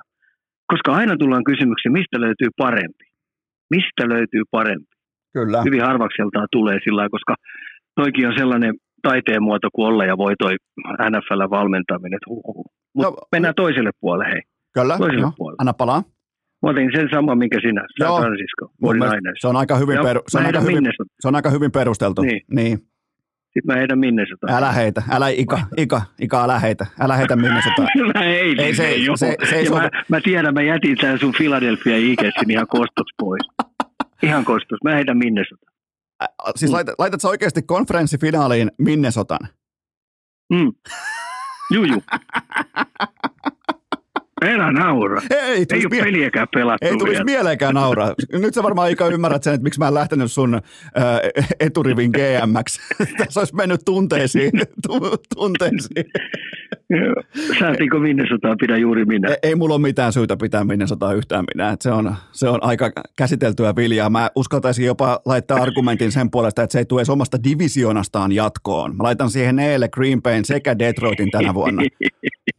Tota, Mut kun tämmöinen, kun niiden logo on viikinkin logo. Okei? Okay? Täytyyhän mun po- pohjoismaalaisena, suomalaisena, niin kannattaa viikinkejä. Sa- Onko se ihan hyvä peruste No, jos- jos sä oot sen noin miettinyt, niin mä, mä kuitenkin tällaisena niin logo, logoromantikkona, niin mä arvostan tota argumenttia, että kyllä mä ton ostan, mutta tota joukkuetta mä en osta. Joten tota, mutta, Mä tykkään hei kuubeesta, mä tykkään kuubeesta, niin tota, se on hyvä. mutta mietipä Mm. tota, Ika, sä heitit tuossa äsken mielenkiintoisen sivulauseen nimenomaan siitä, että jos löytyy se oikea coachi, niin pitäkää siitä kiinni. Nyt vaikkapa nähdään, siis ihan vaan ohessa totean, en malta olla toteamatta, että TPS löys tuossa muutama tovi sitten itselleen sen oikein coachin Jussi Ahokas, jolla on se CV, jolla on se osaaminen, jolla on se uskottavuus ja kaikki. Ja mitä tekee TPS? Päästään Ahokkaasta irti. No missä Ahokas kohta on? Nyt se on Junnu Liikojen Pohjois-Amerikan Kanadan kautta kohta matkalla kohti NHL. Sitten ihmetellään, että toi perkele oli meillä toi coachi. Mitä me tehtiin? Niin tästä tullaan taas tähän suomalaiseen, ihan vaan siis tällä niin kuin tavallaan sivuhuomiona heitän tähän äskeiseen aiheeseen, kun puhuttiin Mike Tomlinista. No me ei tämä varmaan tästä palloseurasta puhu aika pitkäänkin. Että tota, TPS kaipaa uutta, mä, no mä heitän nopeasti, TPS kaipaa uutta Hannu Ansasta. Joo. Piste. Ja mulla ei ole kuin yksi vaihtoehto siihen. Hannu Jortikka. Oho, kova. Erittäin hyvä, mm. mutta onko, onko Jortikalla itsellään mielenkiintoa, motivaatiota tulla tavallaan niin kuin Espanjan lämmöstä takaisin Suomeen pyörittämään sirkusta. E, e, jos sitä on, niin siinä olisi kyllä kova. Si- siinä olisi todella kova. Mä, no mä heitän tähän vielä sillä, että nythän tuota pyörittää raumalaiset tuota palvasella. Kyllä, etänä. Eikä oikein hyvä, eikä, niin, ja eikä ole hyvältä näytä. Joo. Ja oikeasti toi koko, siis toi kentän tason toiminta laidasta laitaan, niin kauheita juttuja kuuluu tuolta. Ja ainoa, ketä tuommoisen jutun pystyy noilla natsoilla viheltää poikki oikein kunnolla, on Hannu Jortikko. Ei saa tänä pojat. Nyt turpa kiinni ja tohon suuntaan. Mm. Se, se Turku on... tarvitsee yhden niin sanotun diktaattorin, Kyllä. joka pistää askelmerkit ja lässyttämiset pois ja tohon suuntaan, tu- näyttö päälle. Mä muistan kerran, mä oon Hannu Ansaksen kanssa ollut kerran neuvottelemassa sopimuksesta. Se ilmoitti, mä sanoin, että tämä on ihan paska, paska ikäluokka, että tota, tämä on ollut alueella nelonen sun tehtävässä on voittaa Suomen mestaruus. Onko kysyttävä? Oliko? No ei ole, no nimi alle tuohon. Ja sitten hommiin poika. Kyllä, näin se, näin se menee. Niin. Mutta nyt kun miettii, nyt kun miettii TPS-menestystä keskimäärin kotimaisessa jääkiekossa, niin tietyllä tapaa aina – semmoisen selkeän johtajuuden ja diktatuurin kautta se menestys on tullut. Että jos lähtee kerimään niin kuin sieltä alusta loppua kohti, niin puhutaan kuitenkin Jursista, puhutaan, sen, sen jälkeen puhutaan tota, niin kuin tietystä kulttuurista, on sitten tällainen suikkasen baari, kaikki tämä, niin kyllä se tulee tietyn kaavan mukaan kuitenkin se menestys, niin, niin nyt vaikuttaa siltä, että siellä on aika monta kot, äh, kokkia keittiössä ja mäkään en edes tiedä, mun pitäisi tietää, mäkään en edes tiedä, kuka TPS oikeasti johtaa. Mutta Ika, mennään itse pääpihviin, koska totta kai Ikan ensimmäinen perkuulauta tähän kyseiseen syksyyn, niin SM Liiga teki kaikkensa tuossa maanantaina, että nyt pidetään oikein niin kuin laadukas pressitilaisuus ja siellä oli evästetty ja ohjeistettu sitten kapteenistot ja organisaatiot valmiiksi, että mistä saa puhua ja mistä ei saa puhua ja sehän meni sitten aivan vituiksi koko tapahtuma. Sieltä ei jäänyt mitään muuta käteen kuin se, että jokereiden ja Kiekko Espoon brändiarvo nousi, Mestiksen brändiarvo nousi, kun taas SM Liikan brändiarvo lähti kohti lattiaa, koska siellä toimittiin kuin Pohjois-Koreassa konsanaan. Joten tota, voidaan oikeastaan niin kuin aloittaa aloittaa siitä, että miten tällaista voi tapahtua ja miten vaikkapa toimitusjohtaja Mikko Pulkkinen tai sitten hallituksen puheenjohtaja Heikki Hiltunen on saanut sen ajatuksen, että hei, tukitaan kaikkien turvat, niin vuonna 2023 siitä tulee se hyvä lopputulema, niin Ika, miten helvetissä tämä on mahdollista? Joo, toi on erittäin hyvä kysymys. Eli Herran pelko on valtava ja silloin kun yläkerrasta tulee, tulee komentoja, niin alakerta huutaa ja vaikenee.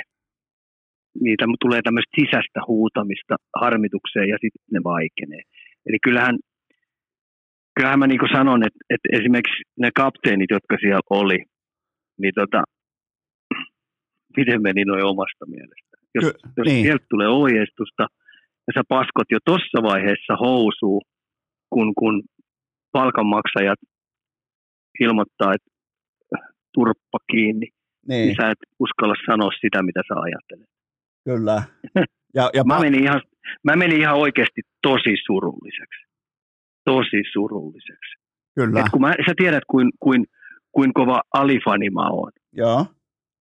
Ja sitten mä katsoin tämän Boston Celticsin, tämän Russellin tarinan tuossa. Just puoli, puoli viikkoa sitten sain kaksosaisen Netflixistä. Kannattaa katsoa. Joo, Bill Russell. Mitä on Joo. äijämäisyys? Joo. Mikä on, mikä on, että sulla on oikeasti niin sanotut kivekset oikein kunnolla ja sä tiedät, että sä pystyt viemään sun asioita eteenpäin ja yrität kaiket, vaikka olosuhteet ja, ja, ja, ja, ja, ja toiminta, mikä on siellä ympärillä, on ihan järjetöntä. Silti sä oot siellä, hei, niin kuin oikein äijänä. Juu. Niin tota, mä oon aika harmissaan tämän päivän Suomessa, niin oikeasti pystytään hiljentämään. Ja tähän vielä ikä ikään kuin, niin kuin analogiana vielä se, että sekä Bill Russell että Muhammad Ali, niin ne puhuu oikeasti merkittävistä asioista, siis yhteiskunnallisesti Kyllä. maailman historian merkittävimmistä, vaikeimmista puheenaiheista heitti omat kiveksensä kottikärryyn, oman naamansa peliä ja ilmoitti, että hei mä oon tässä, mä oon tätä mieltä ja kovaan ääneen, mahdollisimman suure, suurella kova äänisellä huus ihmisille, jotka sitä messua välttämättä ei ollut ensinnäkään valmiita, halukkaita tai muutenkaan siinä positiossa, että voi sellaista kuunnella. Niillä oli silti rohkeutta. Nyt puhutaan vain siitä, että pitäisikö jääkiekon SM-liiga avata vai ei. Ja yhtäkkiä nekin kapteenit, kuten vaikka Ilari Melart tai Jesse Joensuu, jotka on pitänyt fantastisia puheenvuoroja siitä, miten liiga pitää avata ja miten se tulee toimimaan jatkossa. Jopa nekin oli hiljaa tässä tilaisuudessa ja koko tilaisuus siis viestinnällisesti ihan absoluuttinen fiasko, jos tämä olisi pörssiyhtiö, jos tämä olisi ison kokoluokan pörssi kvartaalitaloudessa. Sieltä lähtisi koko viestintäosasto, sieltä lähtisi koko operatiivinen johto ulos. Tässä kaivettiin omaa monttua nimenomaan sillä, että asemoitiin itsensä kaiken muun toiminnan yläpuolelle, ikään kuin tällä porukalla olisi varaa tai talenttia määrittää narratiivi. Ei muuten sitten Ika ole. Ja se tuli heti, se löi näpeille välittömästi, ja ne ei saanut yhtään sitä viestiä. Ne todennäköisesti tuli tarjoilemaan viestiä, joka on, että liika tulee olemaan energinen, viihdyttävä, tulee olemaan täynnä draamaa, näin poispäin. Ja kukaan ei muista tästä viikosta liikan tiimoilta mitään muuta kuin sen, että siellä tukittiin aikuisten ihmisten turpia. Ja se on siinä ikä. Liikan niin markkinointi on ihan perseestä. Otetaan nyt tämmöinen kakkonen tähän näin. Eli liikahan alkaa tiistaina. Ja millä pelillä? Klassikkopeli Rauman Lukko HPK. ja täys sirkus päälle ympäri Suomea. Kaikki kuvaruutujen ääreen. Kyllä. Voi pyhän pyyttoni mallit.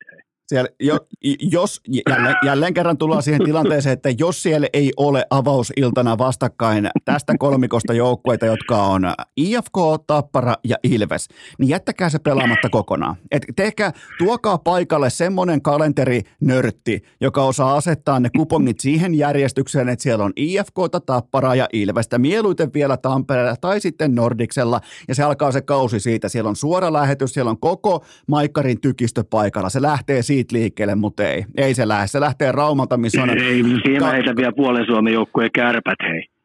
Tuossa no esimerkiksi Helsingissä pelasi kärpät, eh, IFK-kärpät. Joo. Niin Joano, hei. Niin jos me otetaan tämmöinen kauden avaus. Mitä, ja, mitä? ja jos halutaan oikein iso kauden avaus, niin silloinhan joka puolella tapahtuu. Ässät lukko. Kyllä.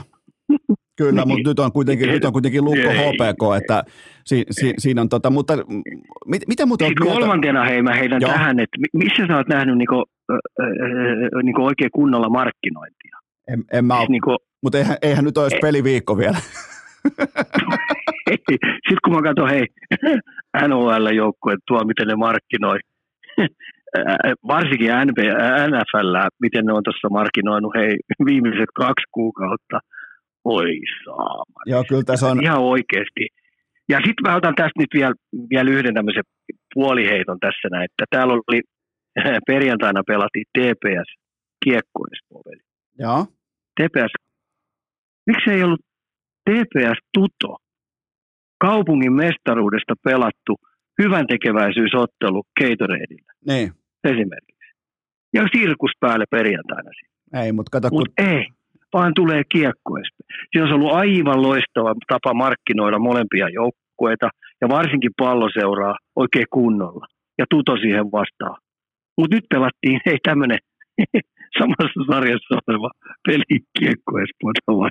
Se tota, johtuu, johtuu siitä, että TPS-johto ei halua antaa sitä platformia tutolle. Ne antaa sen ennemmin kiekkoispuolelle. Se johtuu Minkä siitä. helvetin takia, kun niiden pitäisi saada oikein kunnon kilpailu tänne. No vaikuttaako sun mielestä siltä, että TPSn johdossa on parhaat ymmärtäjät paikalla, että niillä on niinku oikeasti ymmärrys siitä, että miten tämä homma toimii? Mul, mul, mä en ole, mä en Mulla sitä, vähän vaik- sellainen, niin, mä en ole sitä Ei, mulla on vaikutelmaa vähän sellainen kutina, että siellä, niin mä nyt sanon, että mulla on vähän sellainen kutona, että kutina, että ne tekee omaa bisnestä. Ainakin, ainakin, oman tyylistä, ainakin oman tyylisesti tekee bisnestä. Ja, ni- niin kuin missä mielessä tarkoitat, että tekee omaa bisnestä, koska jo, jos toi on niiden bisnes, niin se on joka vuosi vähintään puolitoista miljoonaa takkia. No siis mä tarkoitan sitä, että siellä on jokaisella oma, oma leipä on niin ojassa sillä lailla niin, että pidetään omasta sektorista vähän huolta ja selitellään kaiken näköistä ja sitten joku myy jotain ja sitä ja tätä. Mutta tota, mielenkiintoinen on. Eikä tässä nyt tarkoita sitä, että mä oon joku helvetin anti TPS-läinen. Hitto, mun tytär on pelannut TPS jalkapalloa, mun poi, poi, yksi poika on pelannut TPS salibändiä, yksi on pelannut jääkiekkoa palloseurassa.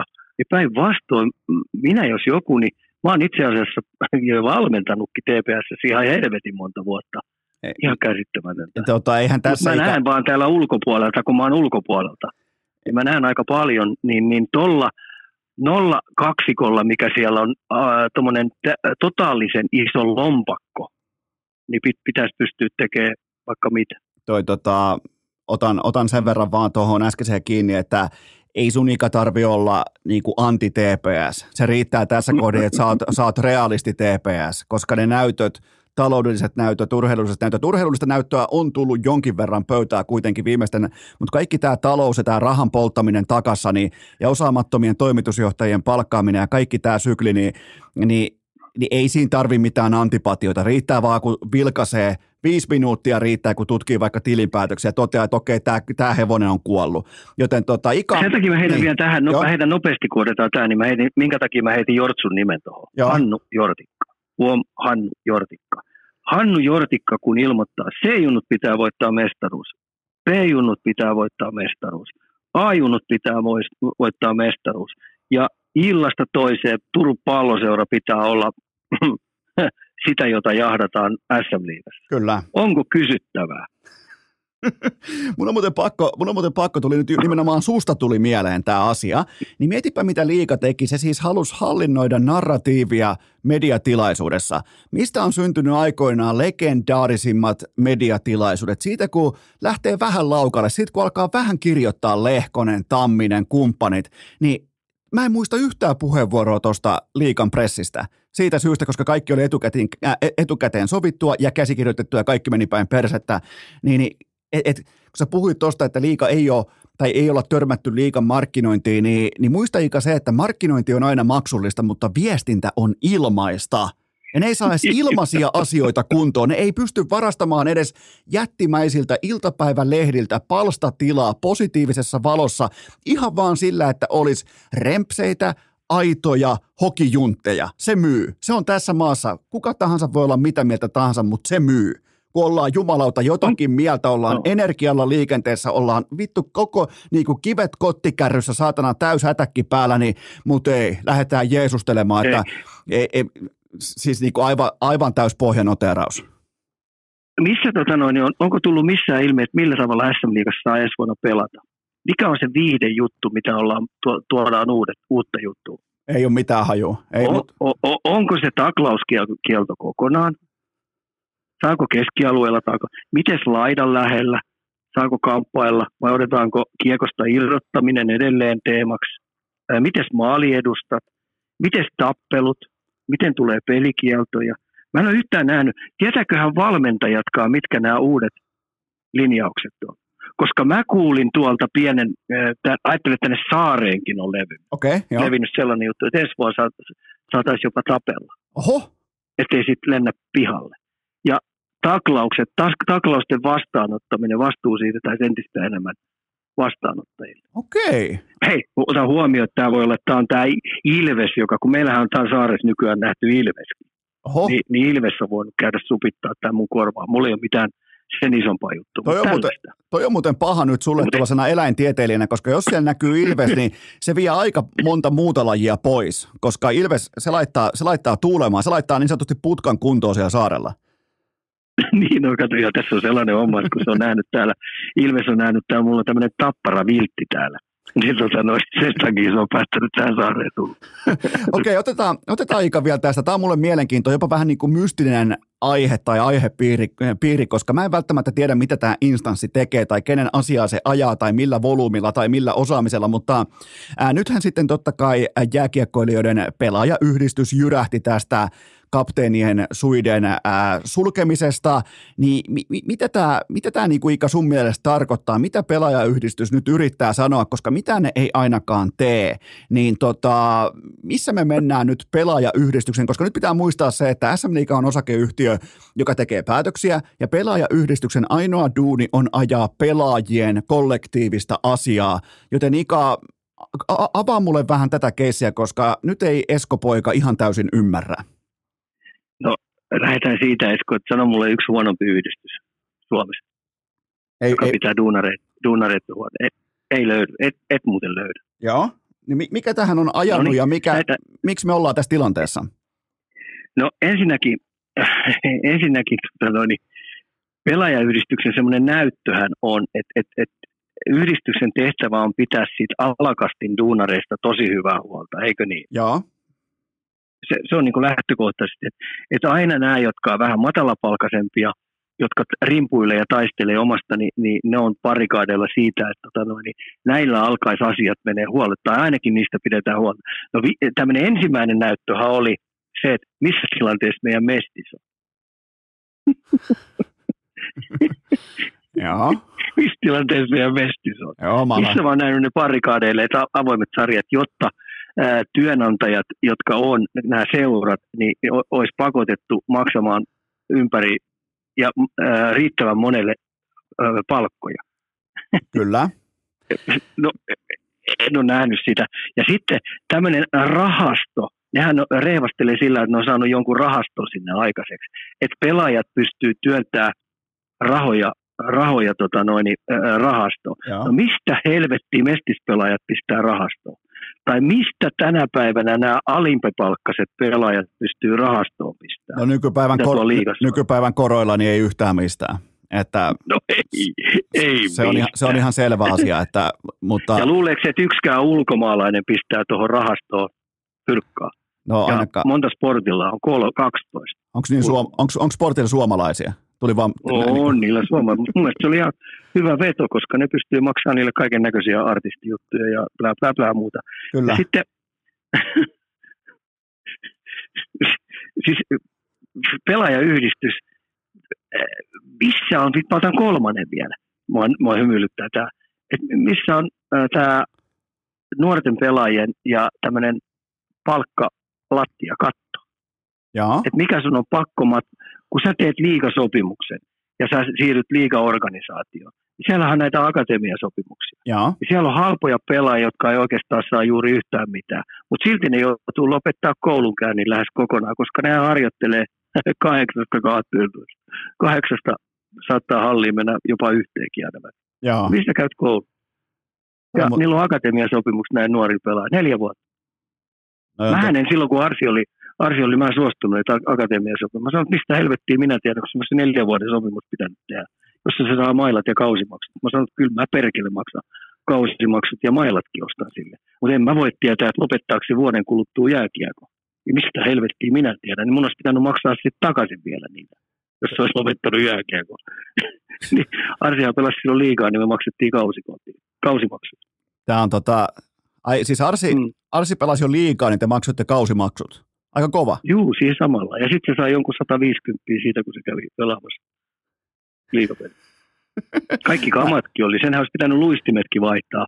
Soitti mulle, mä olin muistaakseni jossain Saksassa käymässä, että iskä hänen pitäisi, hän ei saa näitä Craftin luistimia pelata, että hänen pitäisi vaihtaa näihin, näihin illaksi, näihin mikä niillä oli joku powerin luistima. Mä muistan. Mä, vittu, älä, me, mä, älä perkele me pelaa ollenkaan saasana, jos et se voi opin. Mä kuulen, Iika, sai pelatakin, niin. Mä, mä, muistan kuule Iika, kun mä siirryin, silloin tota aikoinaan mä muutin Heinolasta Lahteen ja just siirryttiin markoista euroihin, niin mä muistan sen niin kuin tavallaan sen unelman, mistä mä pikkupoikana mä unelmoin siitä, kun mä kuulin hallin käytävillä, että jos pääsee pelaamaan liikassa, riittää se, että on nimi pöytäkirjassa, niin saa tuhat markkaa. Mä ajattelin, että tuossa on, että toi on niinku se, että mihin mä tähtään elämässä. Että mä, mä koitan treenata niin kovaa ja niin piskuisesti, että mä joskus pääsen tohon tonniin käsiksi, koska mulla ei ollut yhtään tonnia, eikä yhtään sataakaan.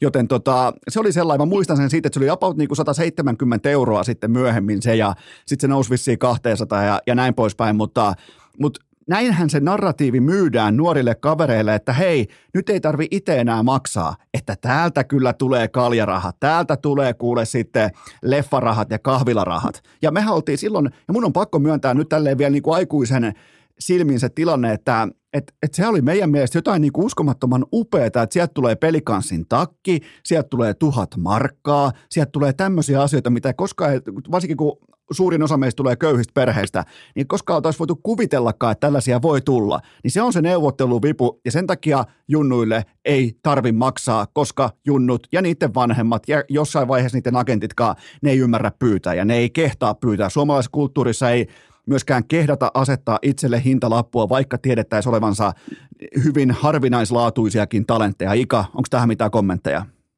No tässä tuostakin eh, jutusta menee kaiken näköisiä urbaani legendaa, että mä oon ollut agentti ja mä oon vienyt pojan pois ja, ja, ja mä oon hinnoitellut sitä ja tätä. Perkele, näytäks me joltain agentilta? Sä näytät sellaiset niinku, hali, ha, niinku B-korin Hollywood-viihteen agentilta. Sä, sä näytät Joo, ja se, eh, ihan faktatarina on se, että tota, no, niin kyllä 17-18-ikäiselle tarjoan akatemiassa, mutta ota tai jätä neljä vuotta, niin se on silloin 22 mun matikan mukaan, kun se pääsee siitä seurasta pois. Kyllä. Se on orjasopimus. Niin on. Mä suosittelen, että älkää tehkö. Ja sitten tämä, mikä tapahtui, niin, kun, kun niin yhtäkkiä Arsi tulikin kotiin, 18 kisoista tuli silloin kotiin ja ilmoitti viikon siitä jälkeen, niin se kun mä lähden Kuopioon. Mä mitä helvettiä. Se on kaikki hyvin. Saastetin Kalle on täällä sulla, sulla tota noin, mentorina tuolla aamujailla reenauttaa. Kaikki on helvetin hyvin. Sulla on hyvä ikäryhmä tuossa. Niin isähän lähtee Kuopioon. Mutta ymmärrätkö, siellä on helvetin kova jengi. Et se siellä mahdu pelaamaan. No ainakin mä saan rehellisen mahdollisuuden. Minä lähdin, minä päätin. No niin. selvä. Siinäkin meni gameplan. Ja se oli se niinku tarina.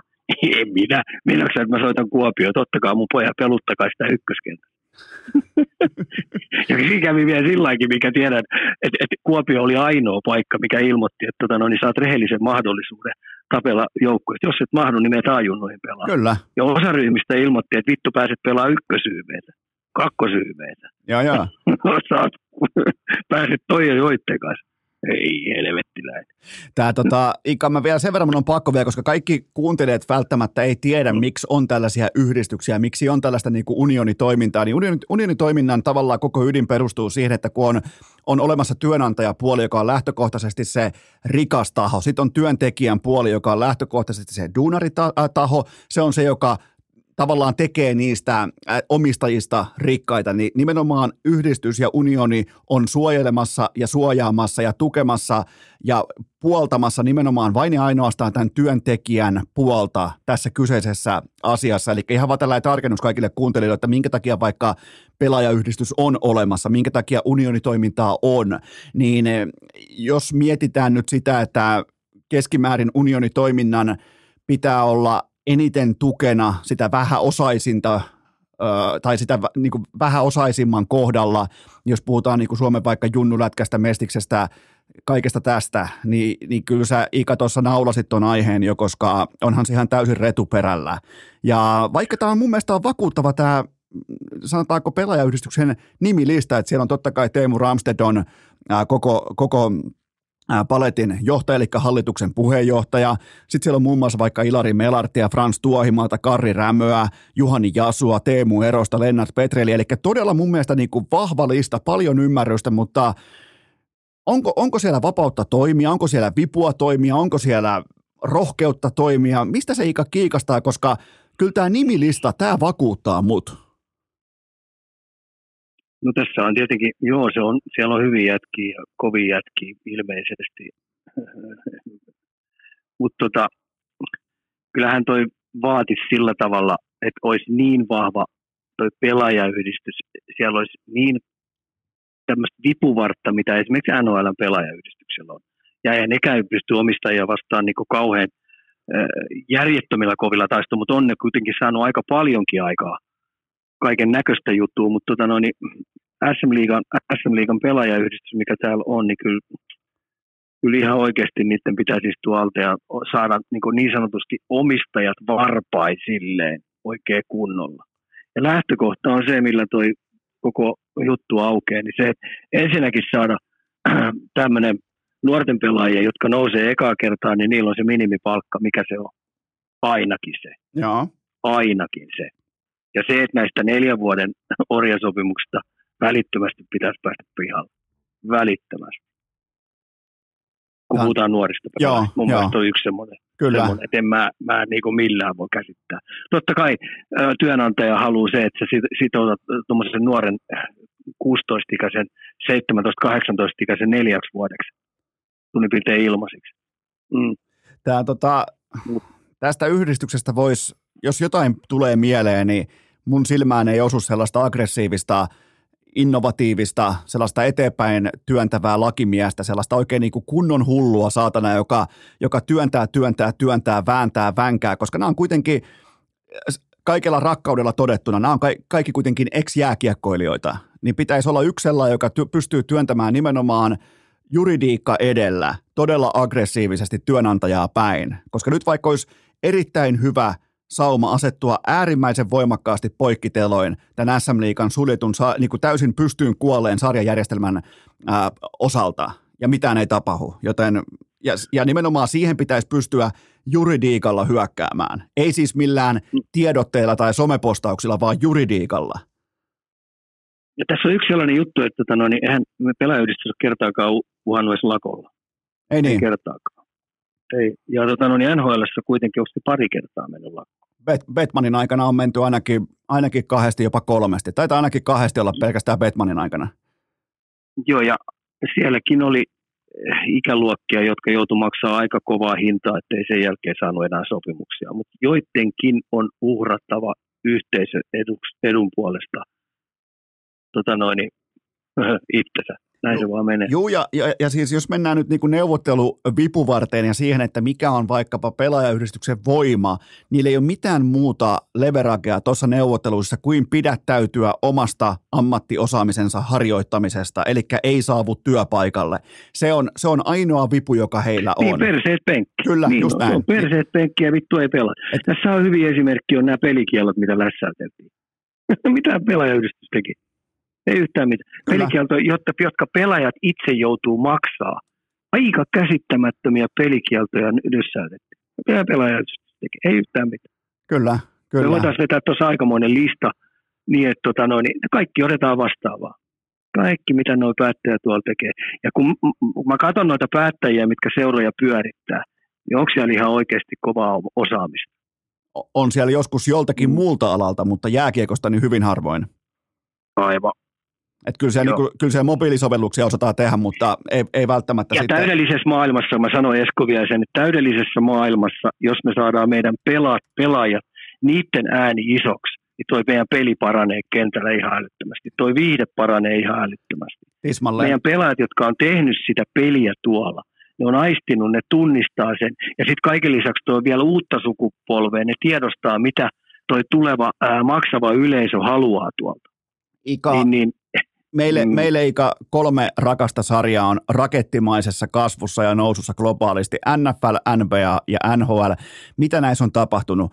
Artistisuuden alleviivaaminen, supertähtien esiin tuominen ja nimenomaan se, että se on pelaajien peli. Jopa NFLkin on pelaajien peli, supertähtien, Mahomes, pelirakentajat, kumppanit, laitahyökkäjät, se on niiden peli.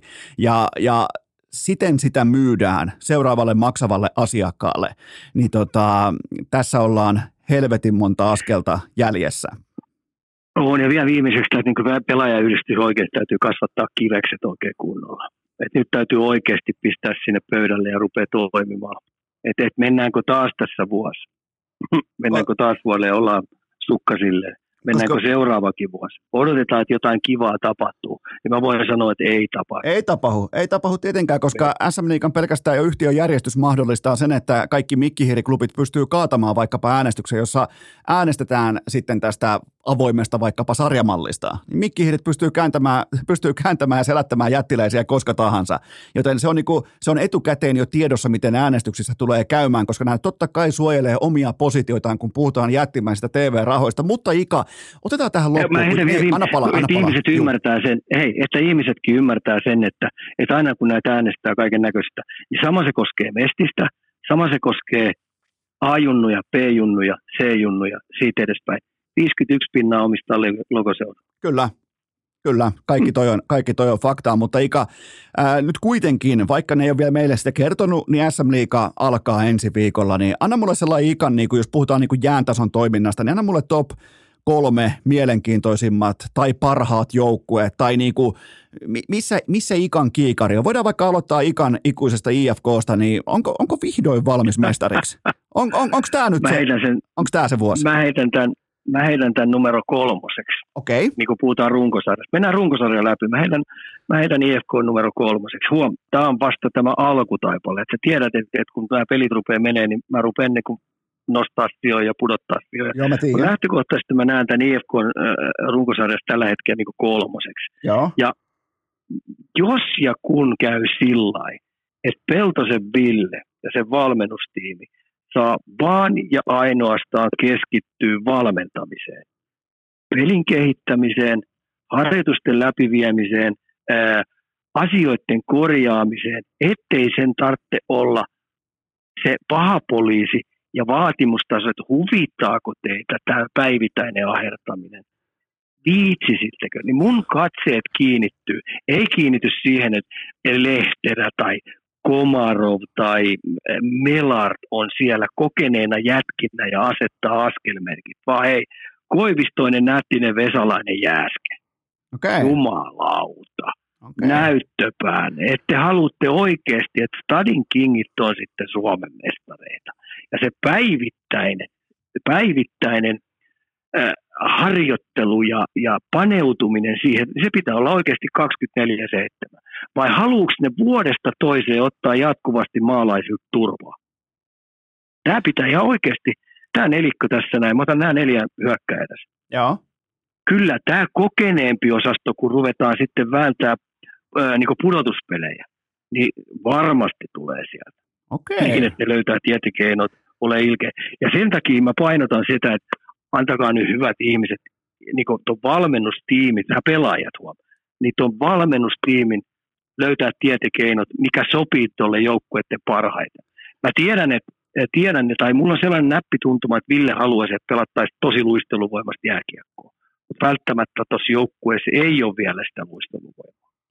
No kuka on, kuka on Niin takia sitten? Niin, kuka, Antakaa valmennukselle työrauhaa. eli IFK tässä kohdassa. Kärpät. Kärpät, okei, kärpät kakkonen, niin. joo.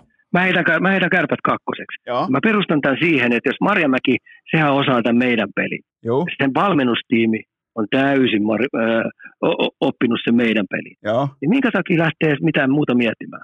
Luukut kiinni, pistää perkele se ylivoima kuntoon ja ottaa liigassa vähiten jään. Ja antaa muiden ihmisten piipittää näyttääkö se peli hyvältä tai sitä ja tätä. Luukut kiinni koko kauden on ylivoimaisesti liikan ärsyttävin joukkue voittamaan niitä maalinpelejä. Pelaa sitä minimaalista prosenttilätkää ja vetämällä niitä, tiedätkö, niitä volttilähtöjä, kontrollilähtöjä 12 erää kohti ja 15-20 trappia sinne. Ja sitten ratkoo pelit, koska hei tuossa joukkueessa on muuten laatu. Siellä on kemppaista, esimerkiksi sentteri, sentteriosasto on hyvä, Tiivola pitäisi olla hei kuitenkin eurohokityylin sentteri, ja viimevuotinen toi äh, mahalasku, niin varmaan sattuu todella moneen jätkään. Siis todella moneen jätkään. Mulla on, Ika, mulla on Ika sellainen asia, mitä mä tuun seuraamaan tämän koko syyskauden, on se, että mulla on nimittäin ohut tunne siitä, että Lauri Marjamäki viime keväänä menetti kärppien kopin. ei kokonaan, mutta se riittää, että yksi pelaajista vähän vilkaisee sivulle, kun coachi puhuu, että ei perkele ollaanko me taas tässä tilanteessa, niin tämä on sellainen asia, minkä ihan vilpittömästi otan seurantaa, että onko toi paletti ihan oikeasti Lauri Marjamäen käsissä, vai onko Lauri Marjamäestä tullut ikään kuin tällainen kävelevä kliseepankki, jolla ei ole mitään omaa substanssia. Se tulee selviämään nyt tämän kauden aikana. Joo, mutta mä, sen takia mä heitin sen, että minkä takia lähtee edes valmentaa mitään muuta, mihin sun sydän sykkii. Mitä sä oot tehnyt KHL, mitä sä oot tehnyt öö, maajoukkuessa, mitä sä oot tehnyt öö, Espoossa. Minkä takia se lähtee tekemään mitään muuta? Niillä on kuitenkin voitettu yli 50 pinnaa pelejä. Okei, materiaali on hyvä, ja tänne hetken kärppiä materiaali on hyvä. Otetaan sitten, kuin, niin. Ote, otetaan Mun sit... kärkiheppa. Kärkiheppa. Kärkiheppa no. Ilves. Ilves. Ilves. Kova. Anna tulla. Tampere Ilves. Et, et, tässä on ainoa kysymysmerkki on, siis mulle on se, että jättikö toi viime vuoden äh, playoff-matka niin liian kovat armet valmennukselle. En ne, usko. Ne ei ollut kartalla, mitä siellä tapahtui. En usko. Siellä tehtiin jo toimenpiteitä kapteeni Emeli Suomi totesi, että mun vahtivuorolla perseiltiin, tässä on se, laitetaan seuraavalle. Mun mielestä se on sitä johtajuutta, kun pystyy nostaa käden pystyyn heikon johtajuutensa jälkeen toteamaan, että tämä menee mun laskuun, tässä on se, ja nyt se on sitten Niklas Freemanilla. Niin mun mielestä tämä oli johtajuutta, ja tämä puhdistaa myös pöydän. Mitä mieltä otika? No, se ei välttämättä mene sillä niin, että kapteeni on se ainoa, joka tässä nostaa lapasen pystyyn. Mitä? Tampere on kuitenkin niin pieni kaupunki, että kyllä siinä olisi pitänyt olla hei kartalla seurajohdosta lähtien. Ja mulla on sellainen juttu, että jos ei tätä oikein kunnolla käyty läpi, että nyt, nyt, nyt se, se totaalinen arvomaailma, mitä niillä piti jo viime vuonna olla, niin, niin nyt jos ei se totaalinen arvomuuto ihan oikeasti, jos satapinnaisesti pidä paikkansa, että se on niin eliittitason niin arvomaailmalta oleva jääkiekkojoukkue, joka oi, niillä oli viime vuonna kaikki aikojen mahdollisuus ei saada se Tampereen finaali ja lyödä tapparaa turpaa. Kyllä. Mutta jumalauta, jätkät perseili sen hupitoiminnalla. Kyllä. Hyi yksi, yksi, yksi hakee, Hyi yksi, helvetti sentään. Yksi hakee kesken Jos mä olisin niinku pelaajana ollut, niin ihan oikeasti, jos mä olisin pelaajana ollut siellä, mä olisin lyönyt turpaa sieltä niitä jätkiä, jotka sen lyövät. Ihan, koska ne pilas yhden vuoden homma totaalisen. Kyllä. Siellä... Ei jumala, et sä tee tolla lailla. Siellä lähet... Et vaan tee. Lähettiin hakemaan vielä Leviltäkin koronan mukaan kesken playereiden ihan varmuuden vuoksi. Se, se kertoo niin, kaiken. Niin sen takia mä, mä sanoin, että jos, jos tämä, koska tämmöinenhän aina sikisee siellä. Kyllä. Jos ei sitä ole saanut kunnolla totaalisesti, hei, alasti riisuttu itse niin kuin valmennusta ja seurajohtoa myöten siellä. Mutta toisaalta taas niin myöskään... vähänkin tulee huonompi periodi, niin, niin se elää siellä. Kun Ilves astelee, ainoa mysti- kun Ilves Joo. astelee kaukaloon ensi viikolla, niin tuossa paidassa ei myöskään pelaa ne tahot, jotka johti tuota joukkuetta yöelämässä viime kaudella. Totean sen näin. Siellä ei ole niitä tahoja tuossa joukkueessa enää. Niin tota, et se, on, se on se homman nimi tässä kohdin ja ja, ja mä, mä ehkä annan enemmän vielä arvoa tälle Emeli Suomen äh, kapteenin nauhan luovuttamiselle kuin sinä. Toki ymmärrän sun argumentin myös siitä, että se pitää olla hän seurajohtoa myöten läpikäyty, mutta jos se asia on kopin sisällä käsitelty, että me häpästiin itsemme näin, kun toimittiin näin kesken merkittävimpien otteluiden, mikä on siis mulle, se on jotenkin mulle niin vitun absurdia, että ensin grindataan – runkosarjan, pimeän runkosarjan läpi itsensä siihen positioon, jossa voi loistaa, niin jätkät lähtee vittu leville pyörimään kesken playareitten. Mä en niinku, se ei vaan me, se ei mene mun jakeluun, joten tota Ika, Eikä mä... siinäkään ollut kaikki, vaan osa oli vetänyt pari päivää siellä sitten Tampereen keskustassakin ja sitä ja sitä sun tätä. Mutta tota noin, on niin jotain niin käsittämätöntä, että sen mä ymmärrän, että yhdellä saattaa lähteä lapasesta siis saataa, mutta et siihen kylkeen niin singastaa saatana pikkupussillinen jätkiä. Kyllä. Mitä helvettiä. Mutta siellä on tietyt, tietyt semmoiset hyvät jätkät, seremoniamestarit, joiden, mä, mä olen itsekin ollut osan ton porukasta. Mä oon ollut itsekin noiden kanssa joskus syössä.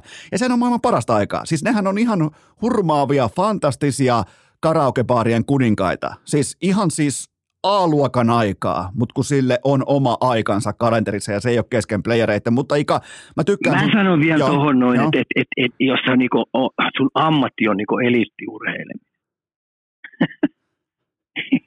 ei, ei tuommoiselle ole, tiedätkö sijaa. Ei olekaan, ei olekaan. Sitten on ihan, ihan turha mulle tulla lässyttää, Liiga on niinku huippuurheilu. Sitten vielä, sitten vielä Jos tu- tuommoisia ryhmittymiä ihan oikeasti. Mä en sitä niinku, siinä joukkueessa ja yhteisössä, mä en ikipäivänä sitä sallisi. En ikipäivänä niinku pelaajana, vielä vähemmän niinku valmentajana. nää, Et sit... jumalauta, tuo on pahinta muroihin kusemista, mitä voit tehdä. Koko vuoden tarina niin, niin, niin kusetaan tuolla tavalla. Sitten sit nämä samat, Pahinta pettämistä. samat, Siis ihan järjetöntä. Sitten nämä samat jätkät vielä oikein niin kuin tuplas oman panoksensa kauden päätyttyä. Ää, ensinnäkin kausi päättyy pettymykseen, niin sen jälkeen sitten vielä yksityislentokoneella leville uudestaan ikään kuin, niin kuin vielä alleviivatakseen sitä, että hei täällä, täällä muuten peli kulkee ja viina haisee. Tota, Mutta mut mä luulen kuitenkin, että tämä sun top kolme on aika realistinen. Mä en tykkää kärpistä yhtään. Mä en nosta kärppiä edes top vitoseen. Et se on mun lähtökohta tähän kauteen, mutta mä tykkään Ilveksestä, mä tykkään Pennasesta, mä tykkään siitä, mihin suuntaan IFK on menossa. Mä tykkään siitä, että GM Salmelainen, vaikka hän on mun punainen vaate, niin hän on kuitenkin pystynyt antamaan Peltosalle tietyn niin kuin sekä työrauhan että työ, työkalupakin tuohon eteensä, joten tota, kyllä mä oon, Ika, mä, mä, mä oon pääosin sun kanssa samaa mieltä. Joo, ja mä heitän sulle tämän musta hevosen. Joo. Kalpa. Kalpa, okei. Mua vähän jopa jännitti ja pelotti, että mitä sä sanot seuraavaksi, mutta... Mä heitän tähän musta hevosen kalpa. Mä ajattelin, että sieltä tulee... Joku... Paljon viime vuodesta, pa- paljon nuoria pelaajia, paljon viime vuodesta hyvää jäänyt sinne joukkueen sisälle. Ne jäi, jäi niinku niiden lento jäi pikkasen vajaaksi, niin mä veikkaan, että on tämän vuoden, tämän vuoden ryhmä on pik- näitä kokemuksia niin viisaampi. Kyllä. Ja, kalpahan... ja jos maalivahti peli onnistuu hyvin, erikoistilanne pelaaminen paranee, hyökkäyspelaaminen onnistuu, ja ne saa, ne saa sen puolustuksen niin sanotusti tiiviiksi. Kalpaa he yllättää monet joukkueet Kalpahan viime keväänä ei pelannut huonosti, mutta kotipeli kanssa oli todella, todella hyvin valmennettu ja laadukas porukka. Et nehän hävisi siis erittäin Joo. laadukkaalle kotipelikansille. Ne ei hävinnyt himassa kertakaan, ne hävisi vain vieraissa. Joten tota, mua, mua nimittäin tuossa äsken pelotti, että se tulee kuin Minnesota Vikings nyt tähän, tähän sitten. Ei, joo, joo, tässä niin, nyt moni, moni ihmettelee, että missä mun pelikans, koska niillä on kaikkia aikoja joukkue. Joo. Mä sanon, että pelikans tulee, ole, pelikans tulee olemaan yksi kauden isompia pettymyksiä. Okei, no niin, tästähän saadaankin Siinä on sulle lahteen. No, Siinä on sulle lahteen. Otan, otan vastaan, ei täällä ole ennenkään pärjätty, että ei se nyt sikäli Mutta hei, ota huomioon huomioon, että nämä, nämä, nämä, nämä mun tota noin, parametrit menee ylös alas. Joo, mä tii, joo en, eihän mä siis, en mä kirjaa näitä edes mihinkään ylös. Nämä voi olla taas kahden viikon päästä ihan, siellä on, siellä on sportti, saipa ja, ja tota, jukurit kärjessä. Mutta hei Ika, lähdetään tästä kohti, ja nyt on muuten iso viikonloppu tulossa, koska totta kai tänään, nyt kun tämä nauhoitus loppuu, niin tovin kuluttua huuhkajat vastaa Kasakstan, sunnuntaina huuhkajat vastaa Tanska, kuusi pistettä jaossa, vähintään neljä mukaan, alkaa olemaan jalka EM-kisoissa, niin aika, aika hienoja aikoja edessä. No joo, tässä on hienoja aikoja, itse asiassa niin loistavia ollut, että et, et, mitä kävi meidän susiengille, Joo. mitä kävi meidän lentopallojoukkueelle, Kyllä. mitä meidän jalkapallo, niin tämä on antanut niin isoja juttuja samoin MM-kilpailut yleisurheilussa. Tämä on, tässä jos niin ihan oikeasti meidän urheileva nuoriso, urheileva ää, kansa, ur, ää, valmennukset on niin oikeasti kartalla, niin se, tässä yksi, yhtenä, yksittäinen tekijä tässä on koko ajan näkyvissä. Meidän pitää meidän nuorisoa saada pelaamaan koviin sarjoihin, koville paikoille. Kyllä, se on karu fakta. Ketä meillä jalkapallossa pelaa kovilla paikoilla? Mm, Radetski, Radetski pelaa niin kuin oikeasti kovalla paikalla, ja, kuka, no niin. ja, ja kukaan, no niin. muu, kukaan muu ei pelaa. Että voidaan, voidaan debatoida vaikka no. Glenn Kamaran pelaamisesta nyt sitten Leedsissä tai muuta vastaavaa, mutta, no. mutta se on... Jotta me voidaan niin nousta sinne eliittiin, niin me vaaditaan, vaatii sen, että me koko joukkueelle ne pelaa kovissa. Susiengi, kuka me pelaa? Markkanen. Markkanen.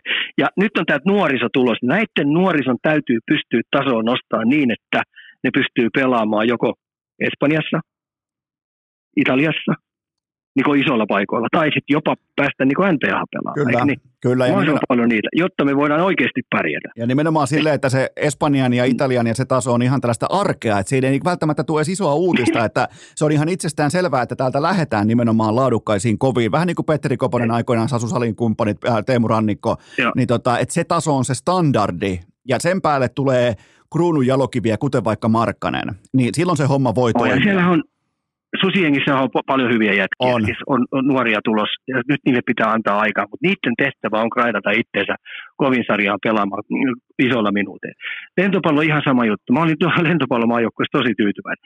Se oli helvetin hyviä uusia nuoria jätkiä. Kyllä, Mutta niiden tehtävä on päästä pelaamaan joko Italiassa varamiehenä, Niko Marttila, eikö niin, Italiassa varamiehenä mun käsittääkseni. mä en, Ja sen pitää päästä siihen Italiaan niin, kuin, niin perkele pelaamaan sinne oikein, niin että se on ykkösäijä siellä. Niin, että meidän lentopallomaajoukkueenkin taso nousee sillä tavalla, että, että meidän pallolla ei oikeasti vuodesta toiseen, niin mennään heittämällä ja jopa päästäisiin pelaamaan niitä mitallipelejä. Mutta hei, kovan grindaamisen takana on. Anna, Anna on Ika, ihan viimeinen, anna sun ennuste sunnuntai-ilta, loppuun myyty Olympiastadion, Suomi-Tanska, miten päättyy? 1-0, Hyvä haku, pukki tekee maali. hyvä haku. 1-0, su- pukki tekee maali. Se on luukut kiinni ja tota Radeski joutuu ottaa kyllä kolme, ainakin kolme voittotorjuntaa. Mä, mä, Missä mä, päättyy mä 1-0. otan kanssa 1-0. Mä sanoin, että Robert Taylor syöttää pukki viimeistelee. Vähän, vähän, niin kuin, vähän niin kuin Taylor, Taylor Messi-tyyppinen kattaus siihen, niin, niin se, se, toimii tähän kohtaan. Mutta mä, sun- mä otan kanssa 1-0 Suomi siihen ja, ja tota, Kasakstanin matsista on turha puhua, koska se on jo historiaa tätä kuunteleville. Mutta Ika, Joo. teekö sellainen juttu, että laitetaan luukut kiinni ja, ja kahden viikon kuluttua taas perataan? Joo, käy Kyllä vain. hyvin. Kiitoksia tästä Ika Kiitoksia Lehkonen. kutsusta. Hei. Totta Kiitos, kai. kiitoksia kutsusta. Joo, joo, tää Joo. mennään tää kausi taas, eikä susta enää pääse eroon kuin pesemällä. Et kyllähän se niinku,